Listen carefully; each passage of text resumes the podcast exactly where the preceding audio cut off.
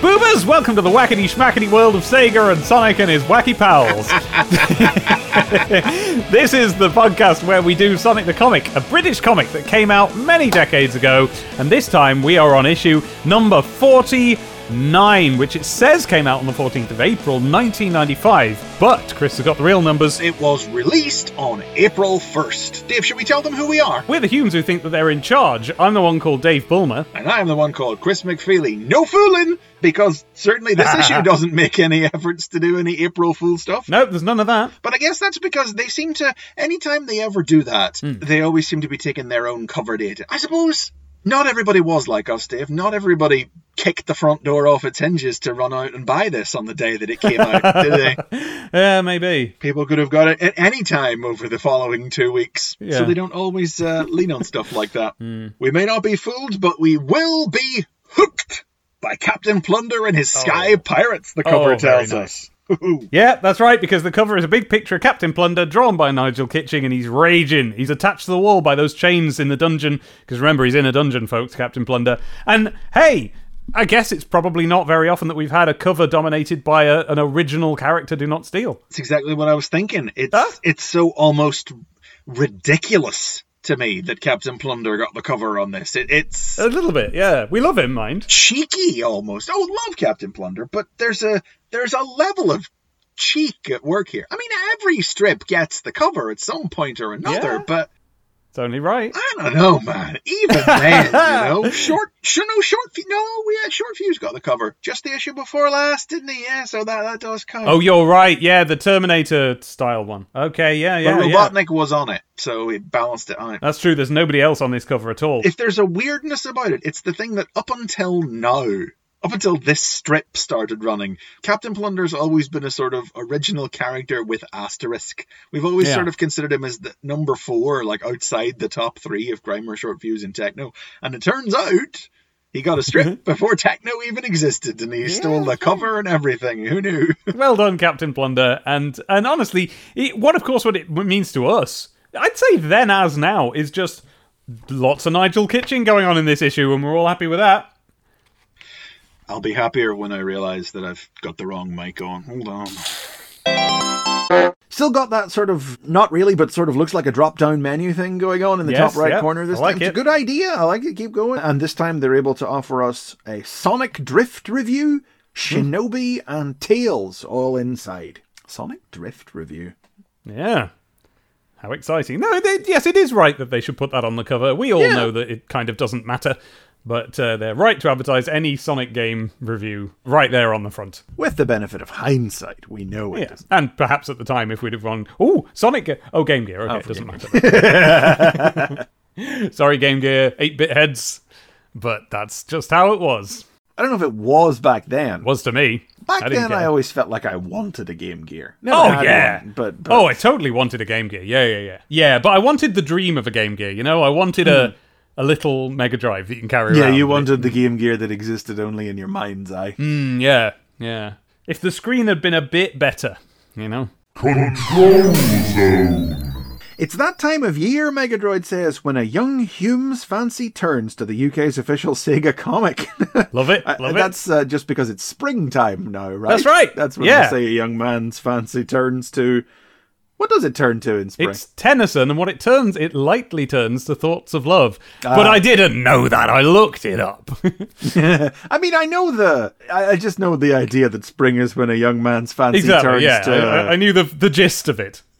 I thought it was smushing, yeah, but I couldn't remember the, the exact quote. Quite right, too. Megadroid says this issue sees. Well, he's just listing the contents Yep, in the. we've got Sonic. Shinobi, Tails, Shaken Mac time for Tails. Shake and Mac time. They're trying so hard to come up with coat jokes. I know, right? They are so focused on this coat. It's because they've identified that the fact that Tails is wearing a coat is the most memorable thing about the new strip. yep. And uh, Captain Plunder, all's far from ship shape. Fully half the welcome screen is given over to the far more exciting. Well, I don't know about far more exciting. There's lots of exciting stuff happening in this issue, but question, Dave, Dave, I say, I say, I say, Mister Yeah. Boomer. Yeah. What's fifty, covered in tattoos, and never looked better? Is it the Humes who think they're in charge? no, they're definitely not wearing well. Well, it's your Super Sega Stational STC, of course, Chris. That's what it is. Prepare for gold in a fortnight with our clucking good Easter issue. it's cl- it is a clucking good issue. Yo. Actually, we're gonna have a clucking good episode for you as well. yeah. It's their 50th golden edition. and that Wow. uh, that is not a term they use lightly, as we well uh, remember.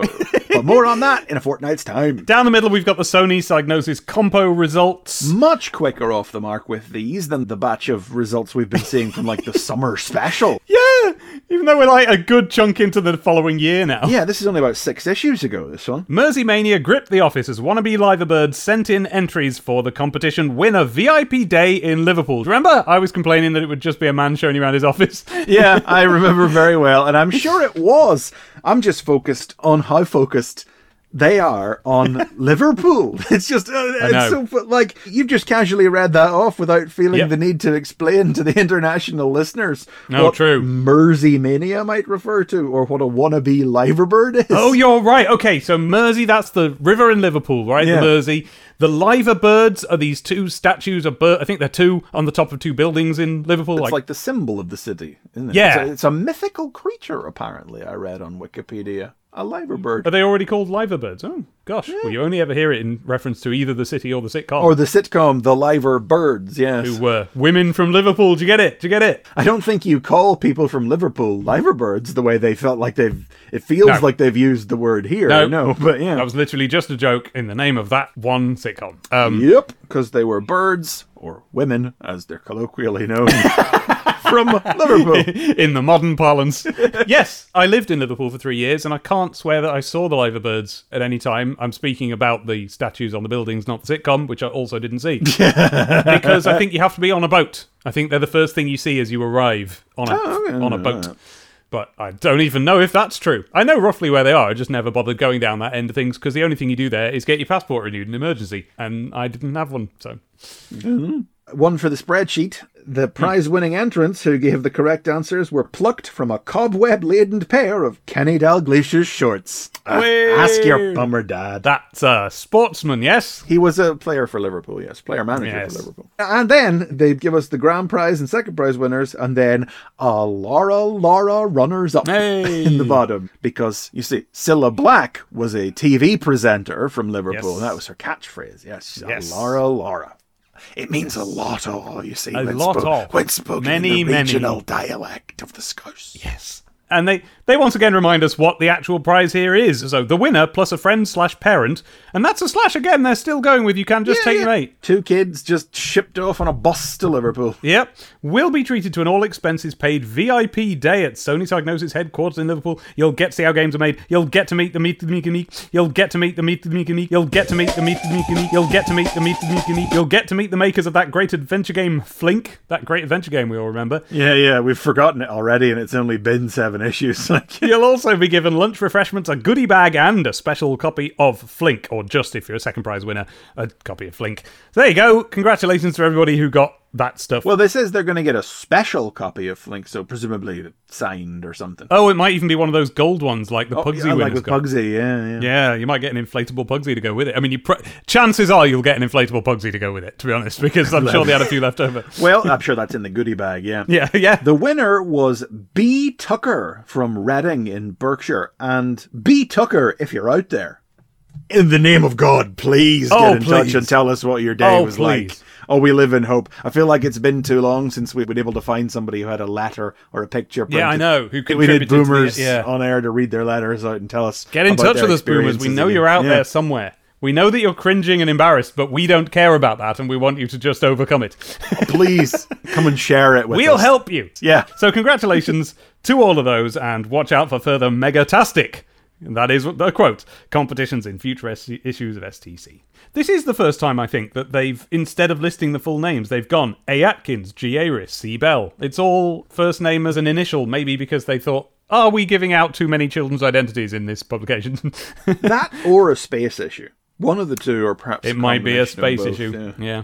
We'll just um, keep an eye out for future competition results and see how they choose to go. Exactly. The Sega Charts. Charts then. Our time is ending. There's only one Sonic game in the Mega Drive chart, and that's Sonic and Knuckles, and that's a re entry. It's all over by the comics, Chris. Ah, don't say that, Dave. It's it's re-entered at number four Look Yes. at that. How do you how do you boom re-enter at number four? It must have been a price happened? drop or something. Yeah, it must have been. But yeah, so it's just uh, why do you do you put such a grim spin on it? it's well, it makes me feel sad. You know, we've had all the Sonic games now. All that they would ever make. I'm a fan of Sonic 3D, but I know that I'm the only one. You know. No, no, I was a fan of it too. Oh yeah. Oh well, we'll be able to talk about that when comes the time.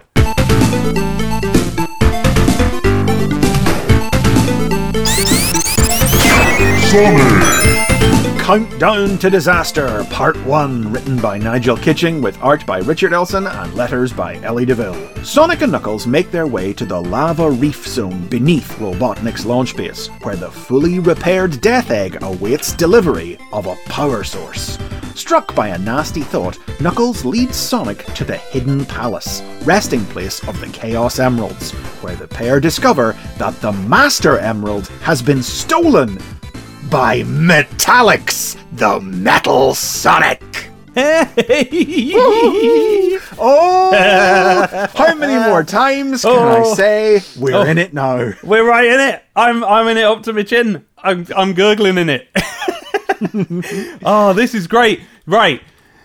Lava Reef, Death Egg, Egg Robos, Hidden Palace, Emerald Chamber, Super Emeralds. It's everything. It's just following right on from the end of the previous issue where Oh. they escaped the sinking pyramid in the Sandopolis zone Mm. through a tunnel. They go through the tunnel into the lava reef zone, just Yes. like from the game. Just like in the games. What's in the Lava Reef zone? It's the Death Egg, just like in the oh, games. The. And this this is like the best sort of illustration so far of that point I was making a while back about how they've misunderstood the visuals Yes. of the Sonic and Knuckles title Yeah. screen and draw the Death Egg as if the Robotnik face is on the bottom of it. It's actually the underside of the satellite. It even says in the script the face on the underside. Mm. On the it says something about the base of the Death Egg being the face, doesn't it? Yeah. Now the title of this one though, Hmm. I mean I've said countdown to disaster, but it's not, is it? What do you mean? It's count down to disaster. There's a space. Yes. It's not. It's not a word. Yes, it's two It's separate an, words. It's an instruction. yes, You count, count down, down to to disaster. disaster. Nah. Yeah. Oh, where to begin then? Where to even ah. begin? Well, what's the first thing that happens? You see the Death Egg. So yeah, I'm interested in the ways that, that Nigel has truncated this story, and I think he's done it very deftly, and mm. he's done it very well. And it leaves you going. What he's done is he's put together the launch base zone from Sonic 3, where Robotnik is. He's got his Death Egg all set up to launch, and then in the game it launches, and then it falls down onto the volcano. Right? And then that's why its face is stuck in lava Zone. Nigel's gone, all right, here's what I'm doing. The volcano is like what is underneath the launch base. That's just what's under it. The Death Egg is, is in that volcano from the start. Robotnik has, has put the construction equipment around that. Right? Is that right? Or am I forgetting yeah, yeah, no, important no, things? I, I think you're right. I mean, it always makes me wonder what would exactly have happened if the games hadn't been split in 2 Mm-hmm. Because it feels like the Death Egg only launches at the end of Sonic 3 because it's Yeah. the end of the game. Definitely, yeah. Yeah, and, and then so and then it immediately crashes again, and then the story is once again suddenly about Yeah. having to get it powered up to take off. Yeah, so I definitely think so. And I wonder if perhaps then the entire launch base zone only exists as a little sticking plaster over it. or maybe it was moved from Yeah, the oh, yeah, there you go. To there. Yeah, Yeah. or we're not the end of Sonic and Knuckles, but you know where it would have been. Yeah. There'll be people who know this. There'll be people on Sonic Retro who know. This is, uh, you know, I mean, we sit here and we go, gee, I wonder what, and there's usually an answer. Yeah. When it's the games, there's usually an answer. We just don't know it. We don't claim to know it. Don't even know what to Google to find it out. Who gives a shit about Sonic? We're here for Sonic the comic. video games, video games were a mistake. Well, anyway, yeah. So Nigel has gone. All right. What it is is, if you're walking about in tunnels, if you're Knuckles and you know all the secrets of the island, then you know there are tunnels under that general region, and they, yes, they lead to this sort of basically the basin of a volcano. And when they get there, they look up, and there's the face of the Death Egg. Ooh, you know, another full in. page splash. in which Knuckles says out loud, I don't believe it. Robotnik has the Death Egg sitting right on top of the volcano. Which, interestingly, again, we've got the script to this one, and that's not said in it. That's not established in it. That's something that's been added. I don't know if I'm saying this for the podcast or just to bring up for you. Like, Yeah, isn't that interesting? That's the point at which it's actually said out loud what's happening. Yeah, sometimes the I don't know. Guess the editor just wanted the dialogue to communicate what the hmm. visuals were also showing. Yes, but it's something about it, something about saying it out loud. I agree with because it it makes you go, okay, that's what it is. The launch base is up there. The lava reef is down here. Okay, I don't know. I don't know why it helps me because you can see it. It's a full page picture, really good page picture. Oh, yeah. Oh, I, I'm. This is one of those images that's just in everyone's minds. Mm. I mean, we've, we've talked before, joked before about how the Sonic and Knuckles adaptation is the apex. It's the thing that's remembered by people who haven't thought about the comic and whatever. And this is one of those just iconic images associated with this storyline because, like, there it is. I mean, we had the day of the Death Egg, but isn't this essentially the first real time hmm. appearance of the Death Egg face? Yes, in, the you first know, non holodeck appearance of the Death Egg face. And there they are looking up at it.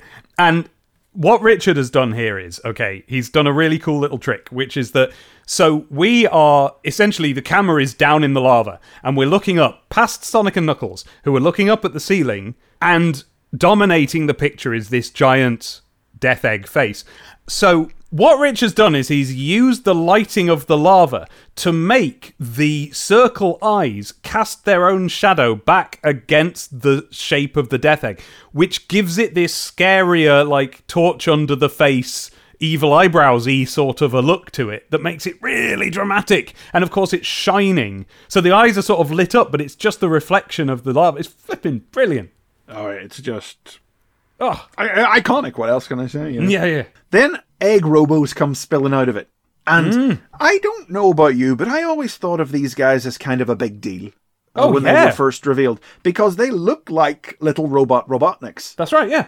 No, hundred percent. What? Why, why is there even a question? They were, yeah, they're the they're the they're the metal Sonic of non-metal Sonic badniks. I guess so, yeah.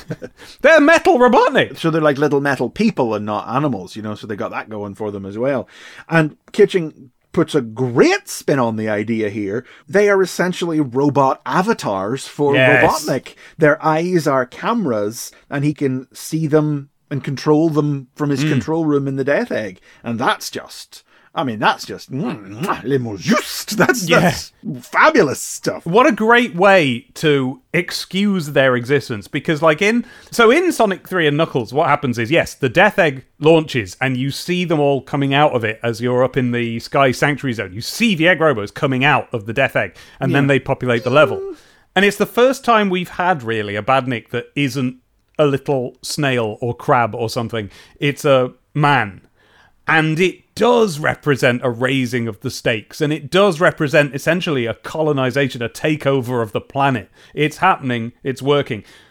That works in a game, in a visual, like, yeah, this one's bigger. How do you make that worth doing in a story? This is how. They are his little drones, they are his, you know, Iron Man suits that Yeah, and he can doesn't have to speak sit in. through them too. His voice comes out. Not just Brilliant. ordinary badniks, you simpleton. Oh. Mm, that's good. And by the way, Rich takes a bit of artistic license here and he gives it little angry eyebrows. Angry eyebrows. I love these guys. Oh, Egg Robos. Yeah.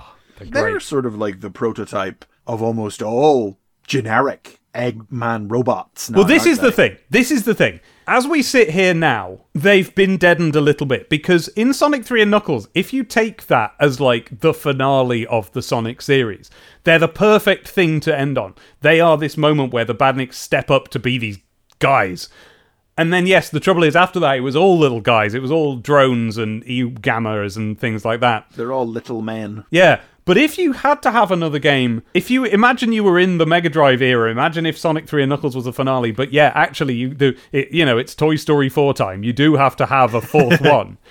What Sonic Mania did is quite clever in that mode of thinking. Yeah, it takes that's Egg right, Robos yeah, and makes them into a Sinister Six, and it's like Evolves great. them, yeah. Yeah, Oh, That's a good thought. Never even, yeah, never even put that together like that. that's kind of how I think that the thinking was there. Um, yeah. But here we are back at the time when these are the biggest, baddest badniks to ever exist, except the one that's about. The, the, never mind.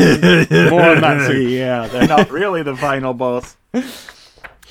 Sonic starts smashing them, but Knuckles instead drowns them in lava. Though I don't Hmm. know that Elson quite got the script's intention with this one, Mm-hmm. because uh, the idea is that there's like a basin. Yes, I know, yeah. the rocks, and Knuckles smashes it open, and the lava Where the lava has spilling out. collected. Yeah. But he's wound up just sort of drawing an isolated rock bowl of lava just sitting in the middle of the floor instead of you know instead of the lava having flowed Yeah. into a catchment area or anything within the caldera you know Yeah. i remember thinking that even back then i was like it's, What's that? why, yeah. is, why is there just a bowl of who made lava a who made a bowl of out of a rock? Yeah.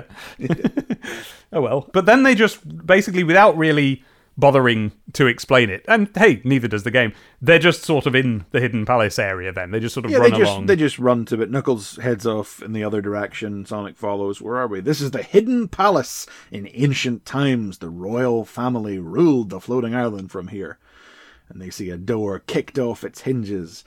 It's the Emerald Chamber. I'm afraid. Oh my god! I've just noticed something I don't think I've ever seen before in my life. I was gonna ask you if you saw it because it is so completely covered by the speech bubble. Yes. I certainly had never noticed it before my reading of it this time. Yes, it's the mural from the, Hidden mural. Palace level in Sonic and Knuckles. It's where, right uh, there. Where we see the, like the predictive, I guess. You know, I never, I didn't never really The prophecy. what- the prophecy of Supersonic in the Doomsday Zone. Yes. But it is unfortunately almost my entirely covered by a speech bubble from Knuckles. Oh, that's such a shame. I think most of the pages have been sold now, so to see that, we'll have to find out who's got it. Yeah. Now, there's a decent chance it's someone that we know, because a lot of the sort of the you know the key STC fans have an online presence, and they're the people who bought these. So if if you are listening, show us this bit, photograph this bit for us, please. We just want to see how he drew it. It's a shame that that couldn't have been folded into the story in some capacity, but to be honest, Sure. I don't think anybody really understood that that's what that was back Hmm. in the day.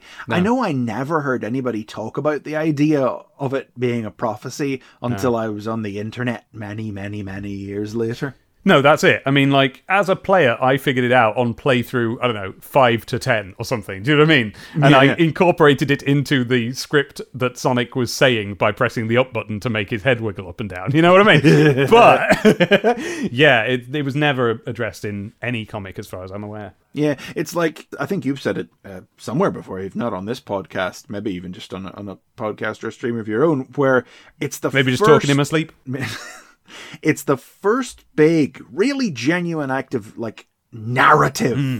in a Sonic video game where you're not just running left to right. There is a little bit of story being communicated there versus uh, beyond. Here's the baddie. Actually, you're right. This is worth bringing up because this is a key moment in the storytelling of Sonic. So, in the game, what happens here is you've had a whole two games that are mostly just platforming and playing a game. And then you get here and a cutscene starts. Yeah. Not really for the first time, but for the first time in earnest, here is some story. And what happens is you end up in the Emerald Chamber where the Super Emeralds are. You've been there before, but only ever through a ring. You've teleported there.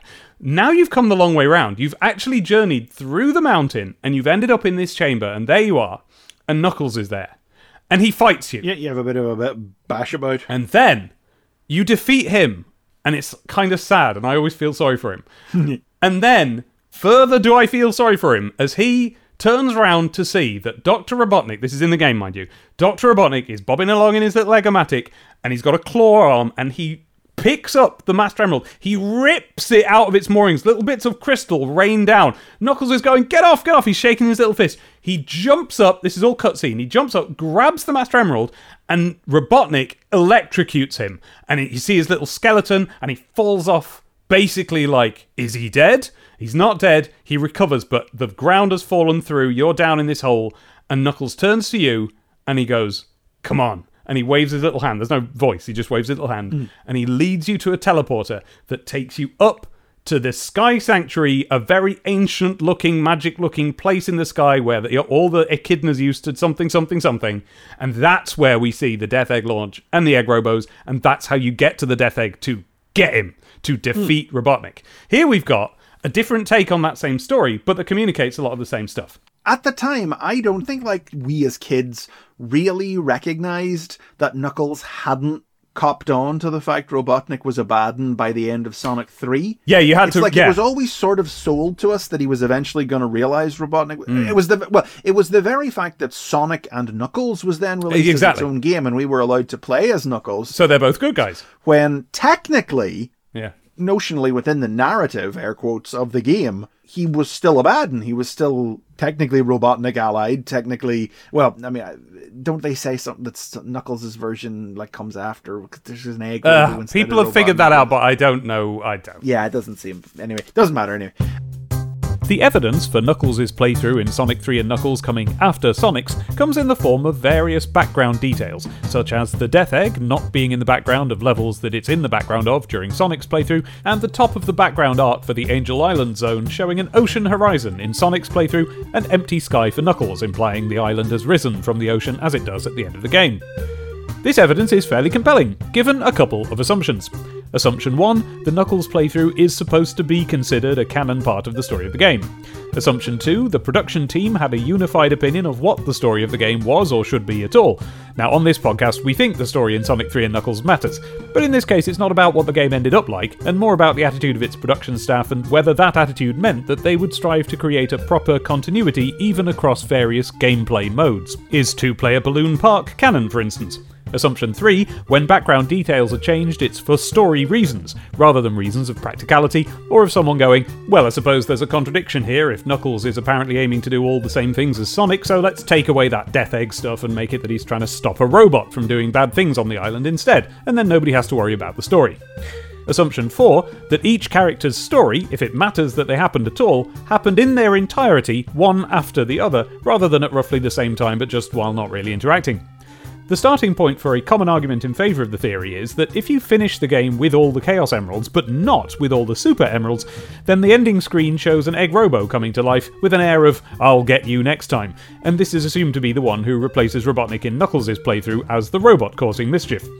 As a kid, I always thought that the reason why Knuckles was fighting an Egg Robo rather than Robotnik was because Robotnik was keeping up the illusion that he was Knuckles' friend, which would imply that this would all take place at about the same time, but I'm in a minority there. All in all, the theory makes general sense and is probably about right. But given that it seems to be understood to follow on from Sonic not getting the best ending, it has a whiff of Zelda timeline about it, which makes me want to discard it as a lot of backsplaining. Ultimately, it's up to the individual observer. So obviously, the Sonic 3 adaptation within the comic was going to hmm. End with Knuckles copping onto the fact Robotnik was Abaddon. So it means that, yeah, the events have to unfold slightly differently when they get around to doing the actual Sonic and Knuckles stuff. And obviously, the writer hadn't played the game yet by that stage, so I'm not going to hold it against them. You know, they weren't being told this stuff in advance. They just had to play the game and figure out how to fold it in. Yeah, but I think it works really well. I think I think it's a total success because Oh, I agree. Here we have them. Yeah, they're already working together. They enter this emerald chamber, and the Master Emerald is gone.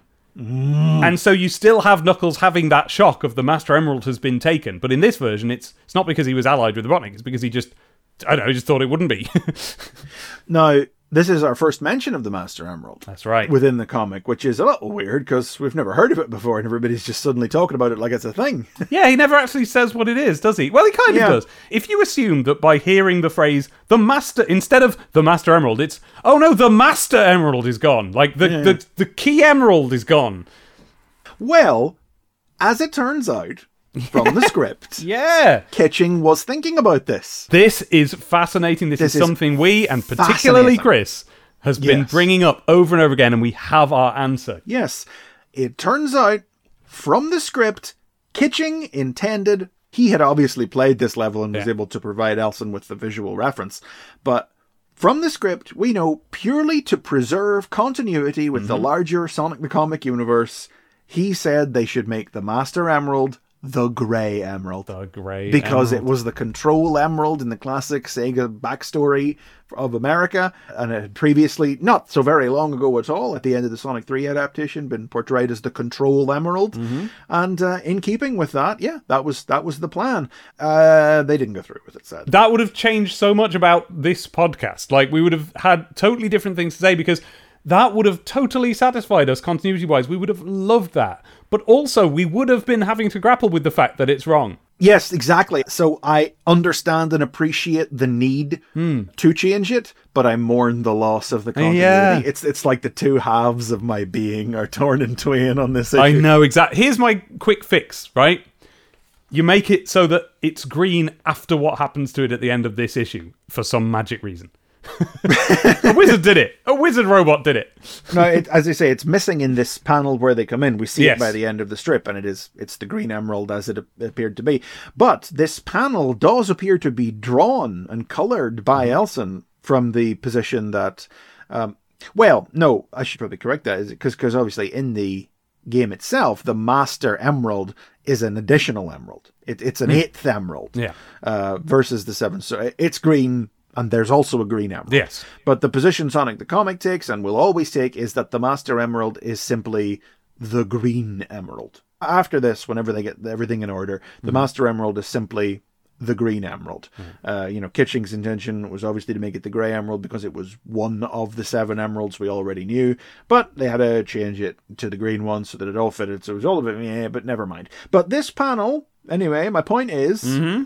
the six emeralds are here and they're red, orange, yellow, green, blue, purple. They're, they're the six the six emerald colors. Well, uh, the purple one isn't really visible. There's a tiny, tiny, tiny sliver hidden by a speech bubble, two and it could be grey visible. or it could be purple. To be honest, but the fact is, the green emerald is right there anyway. So Yeah, I've got my light shining right on my print copy here, and it looks purple to me, but then so could grey in print. If you Yeah, what I mean. exactly. Yeah.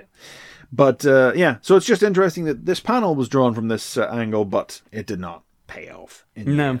It's a shame. It's nice to know that level of thought went into it, but uh, you wonder who said no. Oh, you do, yeah. Yeah. And at what point? Yeah, Another interesting thing about it. So this is the, correct me if I'm wrong, first reveal of the Super Emeralds, as, as I yes, would. we haven't seen him call before. them, For Sonic observes, they've gotten big. Yes. and uh, Knuckles says that's how they're meant to look. When you had them, they'd become drained of most of their power. Yeah, and in order to show that the Master Emerald is missing, Rich has drawn the plinth that it sits in, or a version of it, with a big hole in where the Master Emerald could sit. But the rest are just flying there. They're not in their sort of leafy pedestal things.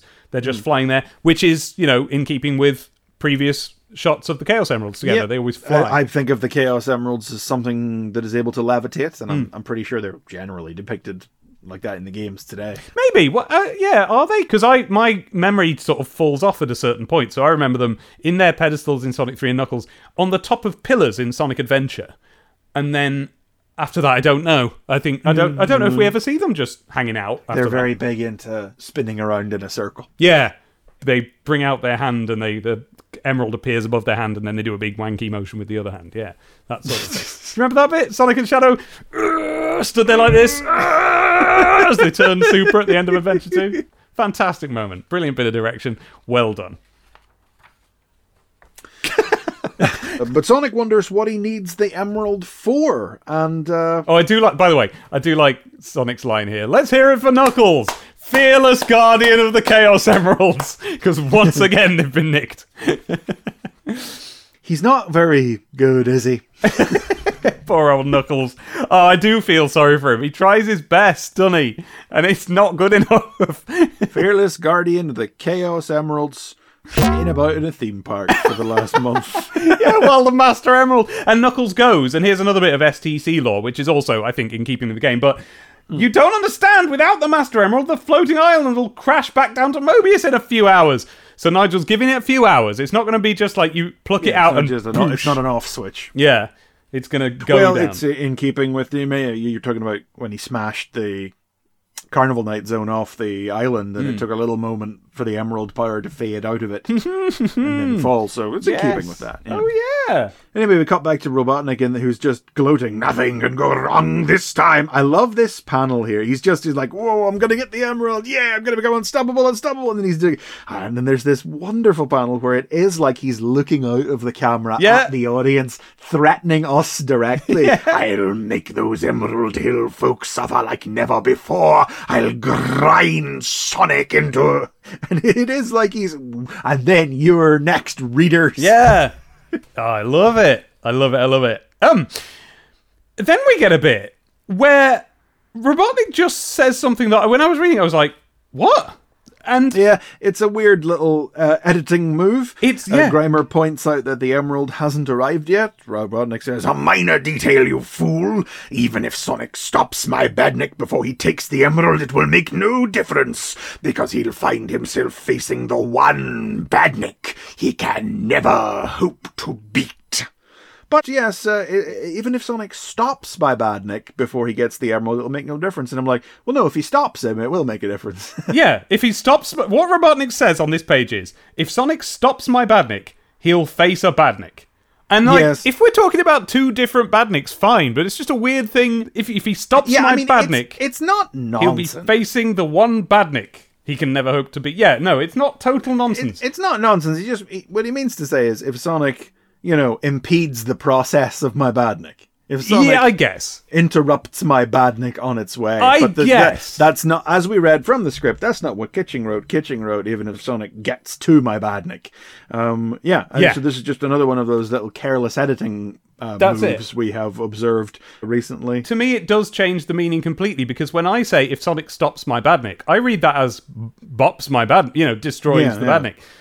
And so and then I'm like, oh, is he going to bring out another even bigger Badnik? In which case, what's the point of the first one? And no, yeah, it's supposed to mean if he stops him from doing the thing I want him to do, he'll be killed by it anyway. And then it will do the thing. And then it'll do the thing. that I wanted yeah. to do afterwards. Yeah, yeah, clumsy Yeah. line. Yeah. But anyway, that's that's immaterial in the face of the page turn. Oh my I remember where I was when I turned this page in 1995. I was Oh. barely out of the shop on the street down by the bus depot Oh. on a oh. Saturday afternoon.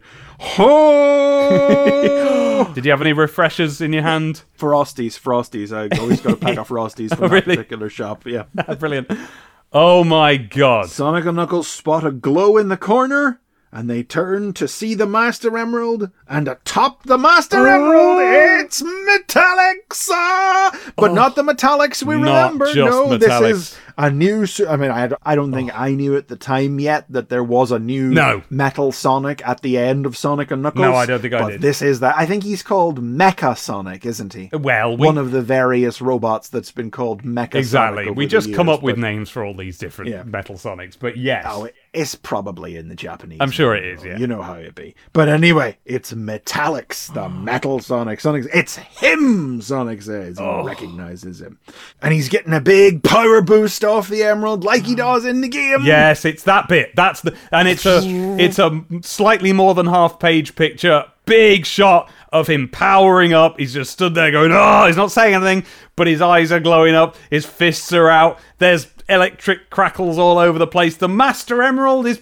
zapping and powering up. Everything's green lit. Oh, it's so good. Mm. It's so cool. And by the way, contextually, this would have been in the era when I'm already. This is when the Thunderzords came in. So this is the mindset I'm already in. The thing, the robot, but bigger, but better, but more powerful. now it's in the Sonic. replacement 2.0. Oh, I love it. Basically, what I'm saying is this was the point in my life where, with a laser focus, I have been introduced to the the Japanese entertainment concept of the next version of the robot.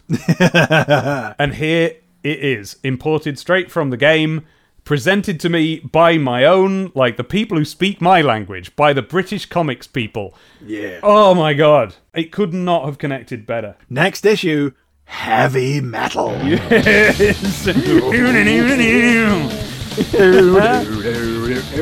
oh, yes. I don't know, you know. What? Maybe it could just be because this is so all burned into my memory. Yeah. I, I don't know if it's better than last issue or not. It's hard to separate them at this point, you know. Last issue ah. was proper crops watered, skin cleared, all Yeah. the stuff I want sort of stuff. And this is all that too. And Metal Sonic's here. That's all it is. That's all. Yeah, I Yeah. think. I think. Yeah. I, yeah. I don't know. Maybe. Maybe the previous issue is conceptually superior in some way, but this one's got the Death Egg, the Egg Robos, and the new Metallix. So The and the powers, Chaos and the, the Super Emeralds emeralds. and the Master Emerald. There's only one regret that I have about this issue. Just one. Just one. And it's that because of how much stuff was in it, that reveal of the Super Emeralds had to half happen instead of fully happen. It's done as a kind of over the shoulder of the Emeralds shot. There's only one fully in panel. Yeah, yeah. There's no big. Way Yeah, we never get to But look see- up at the emerald chamber and see it all laid out before us. But then this is rooted in your belief that the super emeralds are in any way particularly different or more special than the chaos emeralds. that's that's and I've never yeah. thought of them as, as being that. Well, hey, well, and now we see why. Yeah, I, I, you know, you could well be right. Could well just be because Sonic the comic was very clear about them just being the same dang old thing. And of course, maybe it's all the, the decades since of them just literally Just- appearing in this way. That's too. just the Chaos Emeralds now, yeah. But even still, I think now that we're in the home of the Chaos Emeralds for the first time, and going forward in the comic, we're going to have loads of lovely establishing shots of Oh that yeah, chamber. that's true. Yeah, Um, I would have liked something a bit bigger, but whatever. We get yeah, it. yeah. we know you're we, right there. You're right there. we know we're going to get it, and so fine. That that's it. That's my one regret. And the thing is, they look lovely. What we can see of them. Ooh, look at them. Ooh, I like them. Chaos Emeralds. They're so beautiful. Different, coloured jewels. Uh, this is a primal thing, and it goes back generations and generations and hundreds and Oh, yeah. thousands of years. But different coloured jewels are cool looking. Yeah, collections of things that look the same but are different colors are good. Yeah. Simple. If I could, if I had the money, I would buy jewels because they look great.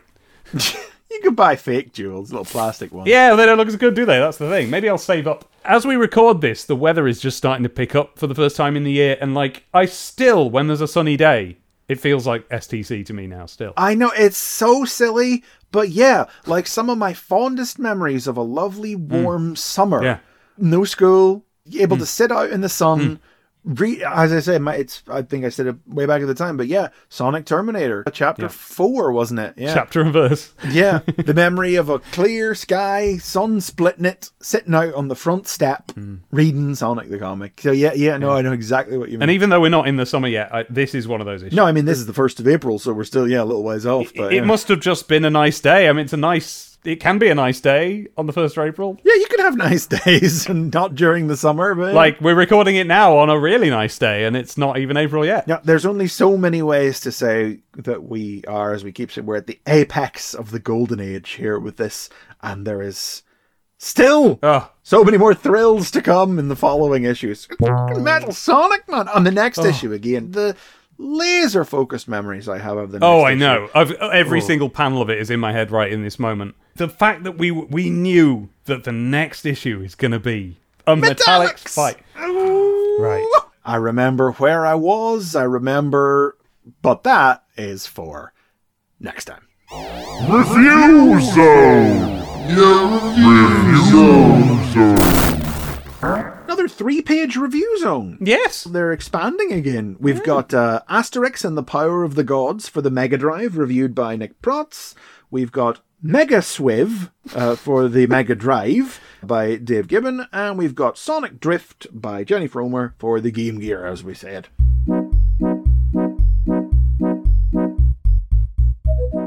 You play any of these? Nope. Asterix, eh? Nope. I was an Asterix fan, but I never played this. Having a look at it, we were kids who liked comics growing up Mm-hmm. in the 90s in the UK, so I feel like it was law that we read Asterix. very important. Yeah. Can you put to death if you didn't? My two big Asterix, my three big Asterix memories are number one. My two big Asterix memories are Asterix and the, I can't remember the name of any Asterix books now that I'm trying to make a Spanish Inquisition joke, so we can just take that out. I don't know why we do that, Chris. But you laughed, so that's all I need.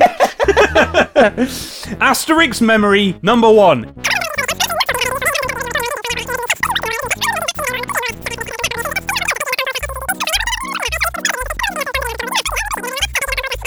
Asterix memory number three. I get my copy of a book called Asterix and the Magic Carpet. These days, I would only do this if I had two copies of Asterix and the Magic Carpet, and I don't think I did. But what I did was, having read through Asterix and the Magic Carpet, I tipexed out every speech balloon in that book and I started writing my own funny version.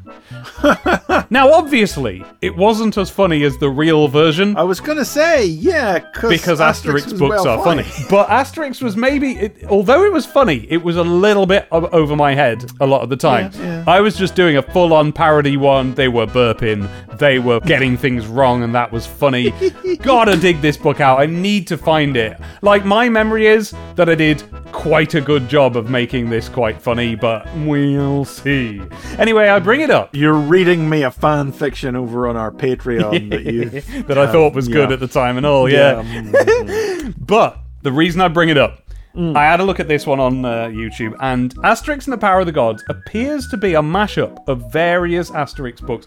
Overall, Oh, really? Overall, it's Asterix and the Chieftain's Shield, and that was a guess. I don't know Asterix and the Chieftain's Shield. I've just seen in, I've seen the you know other books available on the inside cover of enough Asterix Yeah, books yeah. to know that that's the name of one of them. And this one is about retrieving a chieftain's shield. So I'm like, oh, is that what it is? I looked it up. Yes, the intro to the game actually quite faithfully recreates the first few pages of that comic. Oh, there you and it does it really well. And then he says here there's a, a magic carpet ride, he says in the review. So I was like, is that? And I looked it up. Yes, it's the one from Asterix and the Magic Carpet, which I Tipex. So yeah, this appears to be a globe trotting.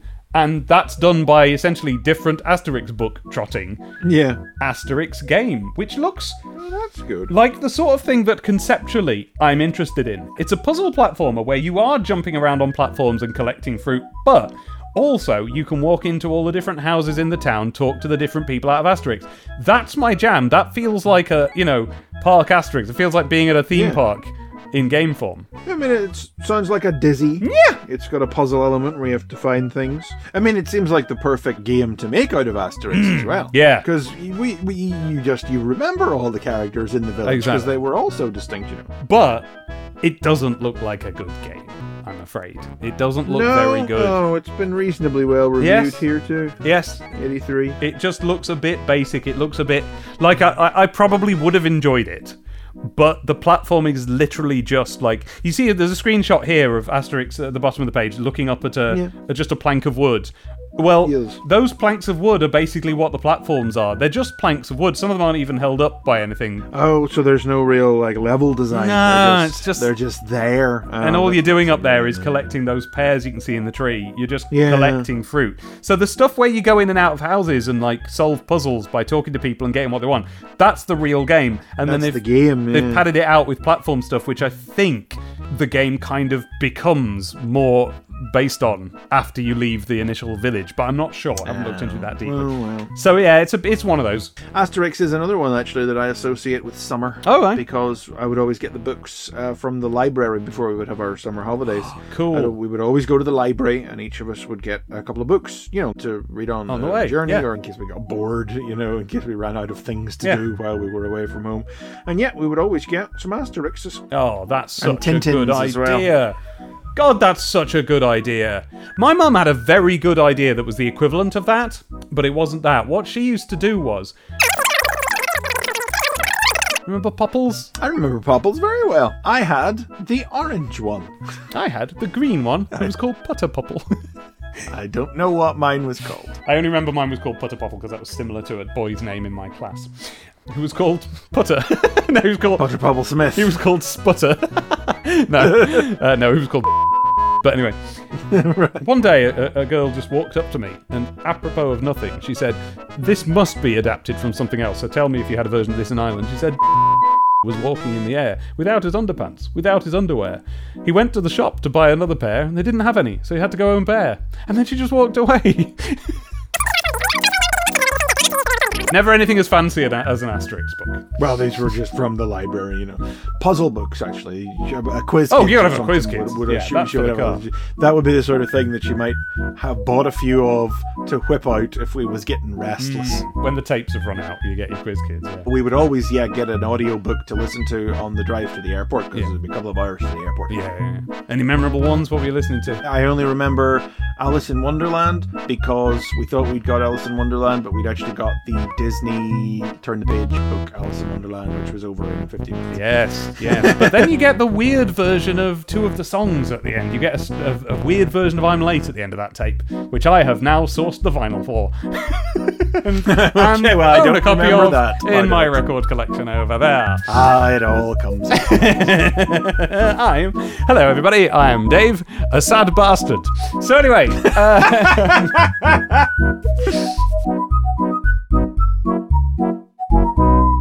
Dave, you know what you are? You're a real mega swiv.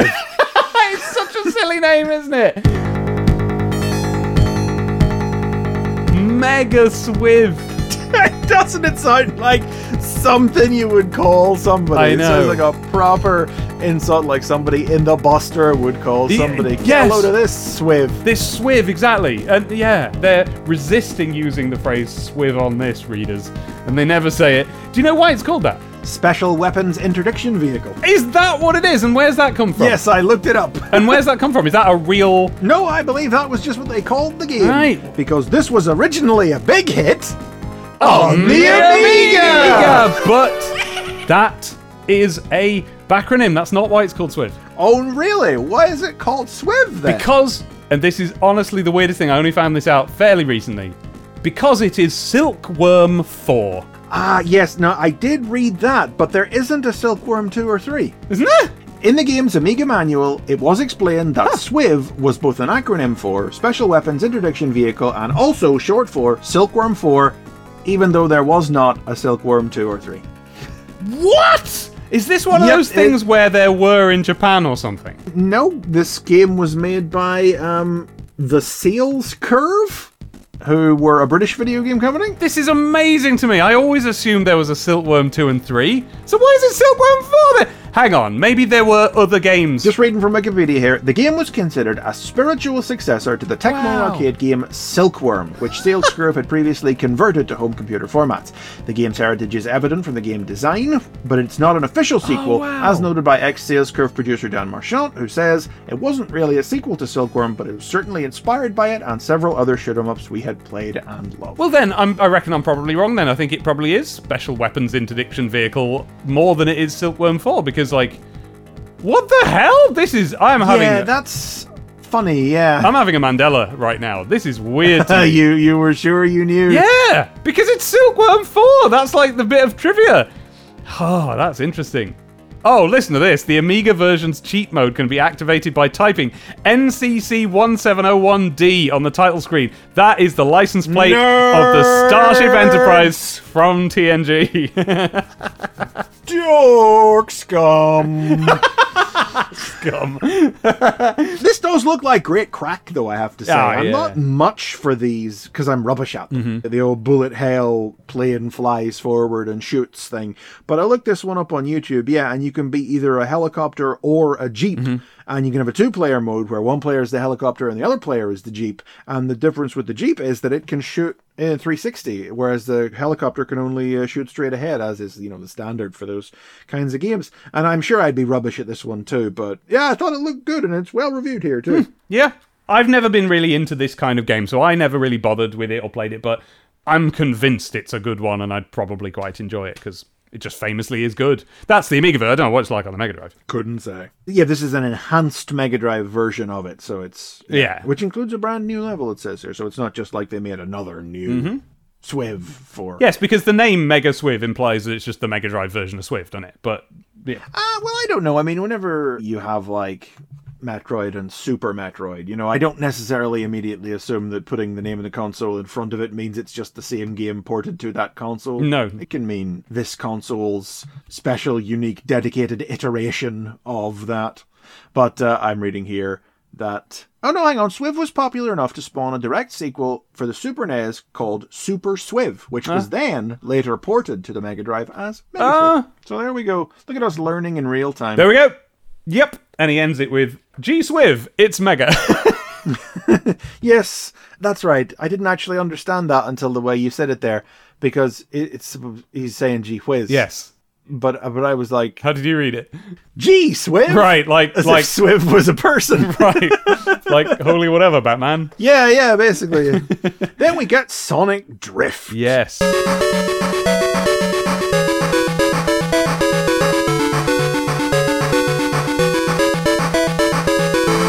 Which I was confused by. Yes. momentarily because the screenshot of the title screen says Sonic Drift 2.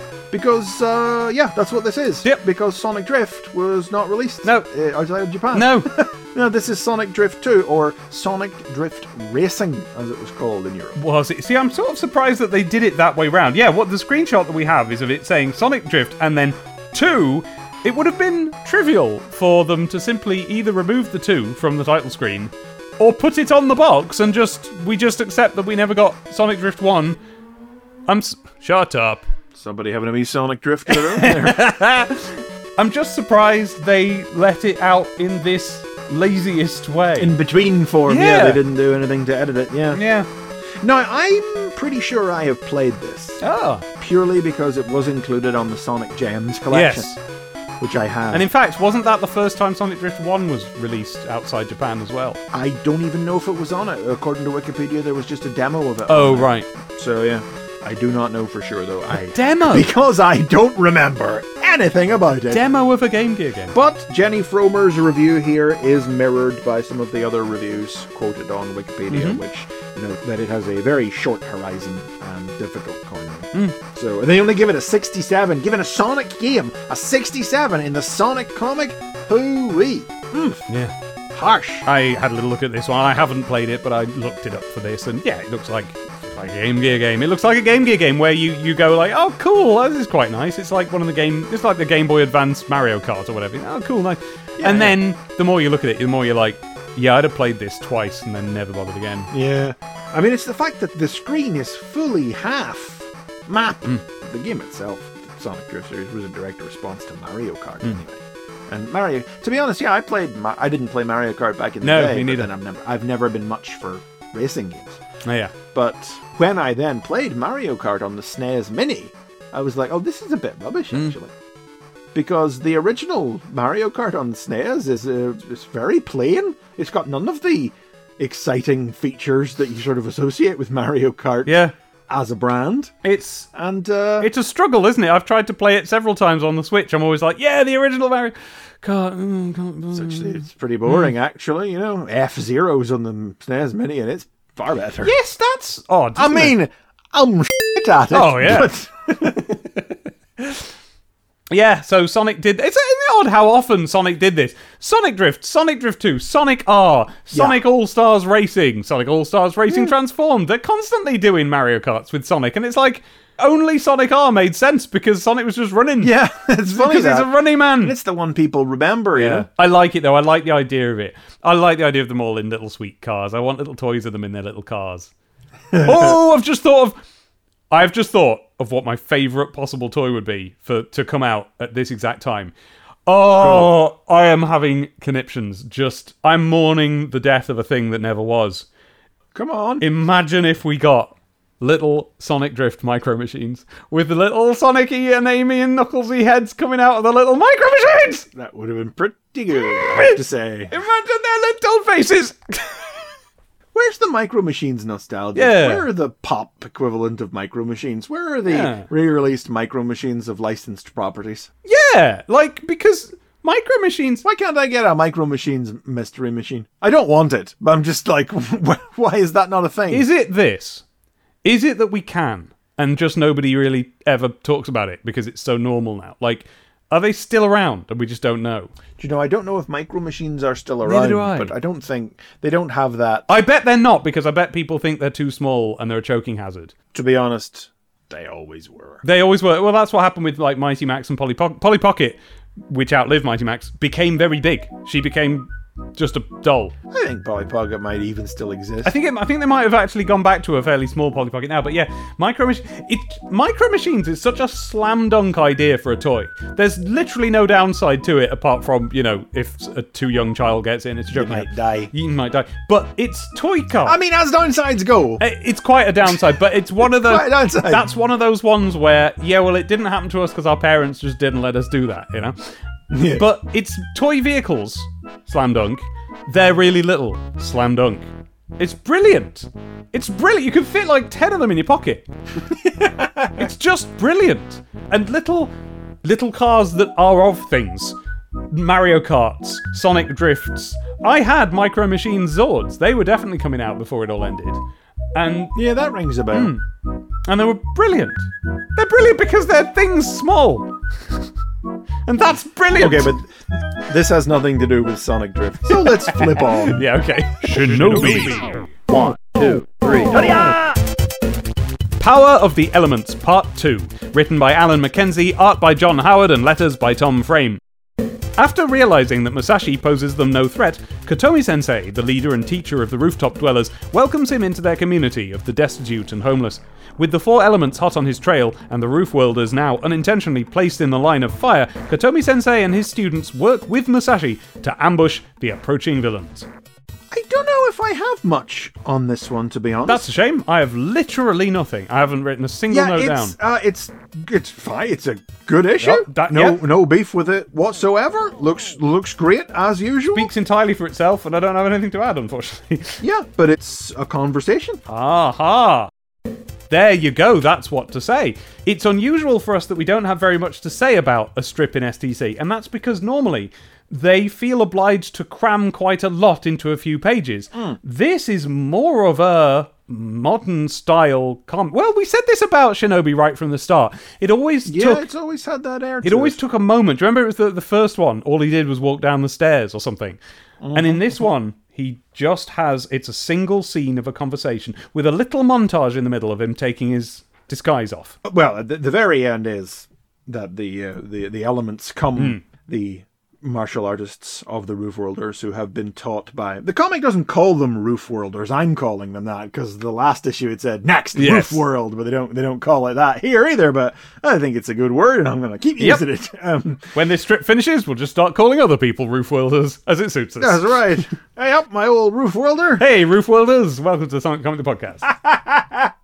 if anyone does a Shinobi podcast, that's what they should do. That's what they call them, yeah. But yeah, yeah, it's just uh, they just have a bit of a conversation. But of course, it does all come back to the art of war and the teachings of his sensei. Musashi wants to leave, but then uh, Kotomi Sensei says to him, "No, you please stay because if if they come." And you're gone already, it's gonna go bad for us. Mm, yeah. But then he says, Did your own sensei tell you about taking the fight to the enemy? Yes, it is a wise strategy. Oh my goodness, I've just noticed he's actually called him.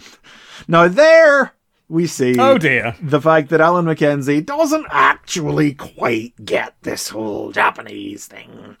Where he's, yes, he introduces himself as Kotomi Sensei, but then that's treated as if it's his name, because Musashi then calls him Sensei san, yes.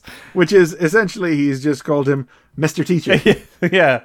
But with, uh, am I right in thinking that it's one or the other? Sensei, it's like saying Mr. Doctor. Yeah, yeah. Mr. Professor or something. Mr. Doctor, yeah, yeah. Yes. So that's wrong. But ah, he's, he's Yeah, done all right up till now, he? Until right now, but never mind, you know. And that, but uh, well, we say it's a conversation. The first three pages are. Then the last two pages are them lurking in ambush and springing the ambush. Again, it's quite a a considered use of pages altogether. Oh, yeah. in the strip. You know, the fourth page here is simply the elements getting close and one of the roof worlders spotting them and doing an owl cry Yes. As a way to alert the others, you know. And then one called what's his name? Uh Kinpachi. Uh, telling tell a mute chap named Kinpachi who goes "Ung, ung," in a in a speech bubble. Oh yeah, I never, Um, I never noticed that. You know, well, I mean, I presume that's the. I mean, that's all he says, and it's and he's He cannot speak with words, so he just and he's look, he's stood right next to Shinobi and talking to him right to his face. So it's not as if he's nothing's happening to him. He's not getting hurt. So yeah, it probably is that. Yep. And then they launched their attack in a great final panel, Oh, I have to say. So good. Ooh.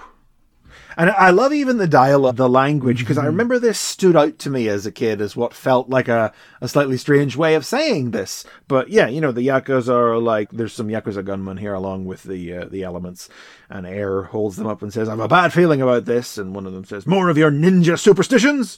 And she whirls on him in a mm, a slightly a very 90s let's say looking panel Yes. where her eyes are a little bit too far up her head and there's a lot of cross hatching going on. And anyway and she says uh, save your breath for fighting fool. We are attacked. As it cuts to the next panel and the roof worlders in shinobi will come leaping in with their sticks and oh yeah we are attacked. We are attacked. I mean, it's perfect. There's nothing wrong with it, but it's it's that kind I of like it. Uh, considered, slightly stilted Yeah. dialogue of the samurai, Yeah. the lexicon of the samurai. We are movie. attacked. Doesn't that last panel look like it could have been the cover of a game? Yeah, There's something about how all these different people are doing all their noticeably different moves in their noticeably different costumes. Almost all of them, you know, turning face to camera in some way over their shoulder or whatever. It's like, here's the team, but it looks more like um, an Eternal Champions cover than a Shinobi. yeah, yeah. More of a SNES cover than a Mega Interesting. Just because I imagine it on a sideways box. Yeah, there. That's, That's, it. that's, that's, all, that's the only reason. That's exactly it. Next, War on Roof World. So they're still going with that Yeah, Roof, Roof World, World's so I'm I'm vindicated. Graphics Zone. And it's a musical graphic zone this time. Sonic and Tails and Rock and Roll I love is that. all a boomer Sonic needs. and Tails and rock and roll. Nice. From now on, listeners, everyone within the sound of my voice, from now on, Sonic and Tails is a euphemism for sex and drugs. Go forth and use it. It's like Netflix and chill. Yeah. The, the old Sonic and Tails. Chloe Hilton from Beckbury has delivered one of Sonic and Tails. Uh, the description here is the Pet Shop Boys? Question mark. And it feels like it's riffing on something deliberate, but I don't know what it is. what do you mean? Something about the way they're dressed in shirts and caps and have earrings. I know, yeah. Purely going by the hat and the earring. I'm leaning East 17. Let me let me look up some Exactly, pictures of. East 17. Did they ever Well, I was going to say did they ever cuz Sonic here in his green backwards baseball cap and jacket, Yes. um, awkwardly fitted around his spikes, and his little earring, is playing a keyboard that he's holding, keytar Yes. style, but it doesn't seem to have the tar bit. And then Tails, No. sunglasses, earring, purple t-shirt with like a blue collar, maybe. He's on the guitar, and it's an acoustic guitar. Acoustic, yeah. And by the way, that guitar is they've drawn it right. They're copying a real acoustic guitar. It's it's got the sort of the odd shaped patch on it and the, the the bar at the end. I don't know the words for the bits of a guitar, but No, this makes me feel like it is in fact copied off a photo of a band. It's just That's what band? it. Yeah, there's something about this that just says, yeah. Maybe it this is a, Pet Shop Boys. reference. I would feel like it's probably just something from a glossy mag of, of some Yeah, boys. just at whatever the they had to you know. Not, not any kind of famous promo shot. Just a yeah. Adam Goodall has done uh, Run Sonic MC, which uh, I feel again Yeah. looks to me like referenced from This something. one, I was sure I knew what it was. I was so what it is. It's a drawing of Sonic, drawn in that way that a child will draw, where it's like, oh, that's quite good, but also, oh, that's a bit wrong, and you know that they're copying an existing picture of Sonic, right? Yeah, yeah. And he's stood there, kind of from a bit above, holding a microphone, notes coming out of his mouth, but they look more like headphones. Yeah. He's got a medallion on of a gold ring, and he's standing on a sort of gold disc, but with one foot on a little raised plinth. I thought Hmm. that this was the illustration that goes with the sound test for the first 8 bit Sonic game, Master System and Game Gear, which does have a picture of Sonic with a little microphone singing along to the music. Hmm. But I've looked it up and it's not that. It's nothing like this. It's another drawing of him. So See, it's the medallion around the neck with the foot on the square makes it look like he's on a on a on a winner's podium. It does, yeah. Kind. So the microphone and the notes may be an embellishment. maybe. Now, fortunately, we don't have these issues with any of the remaining pictures. we can get off this Yes. attempting to pick apart children's artwork to their origins. Andrew Elkington from Coventry Coventry. has gone for Sonic Unplugged with uh, a, a rather ferocious looking Sonic on a guitar. Yep, and he's got a headband on, so I am going Bruce Springsteen. Could be. And that is a red guitar with a white star on it. So that's a Sonic thing, but if it's also a band thing, tell us. The next one is Kevin Downey from Belfast. Am I pronouncing that correctly, Chris Belfast? Yes, Um, I'll accept that. This is a punk Sonic. yes, very much so. All those late nights seem to be taking their toll, says the uh, says the caption. As Sonic is definitely looking a bit worse. for Yeah, the, wear the concessions to making him be a punk. It has twisted him into a whole new shape. He looks rather monstrous. Yes, he's got a mohawk of orange hair coming out the top there. He's got a nose ring. He's got a female symbol earring. That's right. Yes. Yeah. At least it's a feminist punk Sonic. Yeah. And uh, I can't tell what's going on with the arms. They're very brown. They're very brown, as are the legs, so evidently that's just the pen he had, or the whatever it is. So. But this Sonic has a tat on his arm. I can't see what it's of. It's just a blue sort of smudgy no, shape. a bit of a blue. and his guitar that he's got yeah, is kind of in the sort of the Jamaican Knuckles shoes colours. I, yeah, it looks more like a rugby ball on the end of a poker, but uh, it's an interesting one at least. Very interesting. Oh, and of course, big sunglasses. of course, of course. How do we not mention the sunglasses? There's something frightening about this one. I'm I'm Yeah, unsettled looking at the guy. It's misshapen. Yeah. It looks like it's in pain. Yes! Poor old Sonic. So next page then, because this is a double pager, as graphic zones tend Yeah, to be. yes, because we should say we don't have a news zone this issue. This is what we Mm-hmm. have instead. I think probably listeners have figured that out. But yep, we got double page spread in the middle. Here. This is my favourite one. Daniel yeah, I, it's the one I'm drawing to. Daniel Fishwick of Barrow-in-Furness, Cumbria, Game Gear owner, has drawn us the. So ostensibly, it's Tails as Elvis. Hmm. He's singing Blue Suede Shoes. It says, "Don't step on my blue suede shoes." Note in a speech balloon. This is a small child who knows the song Blue Suede Shoes. Yep, and he's wearing blue suede shoes. so he is. He's wearing Sonic shoes, but they're blue. Didn't even spot that. Top quality. I don't know if maybe the image that this kid is is sort of drawing from might be a, a glitter or a Shakin' Stevens or something. I don't know if it's an Elvis necessarily. Yeah, But he's got the big coloured jacket on. It's all covered in spangly tat. It's got all sorts of spangle all over it. But the mm-hmm. main thing is just his face. It's great. How do we approach describing this lovely face? He's got two massive eyes, zillions of miles apart from each other, and a lovely little smile on his face. And he just looks so friendly. And he's got this huge wedge of hair coming off him. It's it's it's three times the size of his body. It's amazing. and he's holding a microphone as well, which is it's, it's all quite lovely. I wonder who wrote the uh, speech bubble because you know you'd look at the art and you'd think it's quite a young kid. You are it. right, but, but the penmanship. I that, think yeah. uh, maybe Mum has written in the uh, the speech bubble there. It's, yeah, it's nice that he's, be- or it's a child who is much better at writing than drawing. Than they are drawing. yeah, and I'm not making any criticisms. The drawing is lovely, No, but it no. just looks like a very young child's drawing who you wouldn't think would be able to write. Certainly wouldn't expect to spell the word suede. Got one here from Nedja Deepa of Wigginton in York, who's done. Um, well, it's not. It's a little punk, but not really. Yeah. He ain't nothing but a hedgehog, says the caption. It's Sonic in a sleeveless black leather jacket and sunglasses and a guitar. And he's got kind of a spiky hairdo. Well, I mean, Sonic's always got a spiky hairdo. Of course, but, yes. um, But, well, this is like he's got five tiny little spikes on the top of his head. it, what it's like is it's like someone stuck a fork up him yeah. and it's come out the top of his head. That's what it looks like. And then, if I'm totally honest, I have to say that I think the final picture on this page was that they didn't get a seventh picture that had anything to do with music. Yes. Because this drawing of Knuckles from Mal Mason in St. Albans is Knuckles as a biker. Yeah, and don't get me wrong, it's Yeah. great. This is It's a great is one. This Knuckles, is, this is uh, traced off that piece of Japanese uh, uh, stock art. yes, the one that you see that's very early picture of him where he's got the the odd slightly thin bulge of one eye coming out of his head as it were. Basically, it's just been done up where like everything it would be inappropriate for a children's character to be or do, Yes. he is being and doing. Yep, he is smoking. Yeah. He has stubble. There's a Yep. pack of cigarettes tucked into his front sh- the front pocket of the leather vest he's wearing. Yep.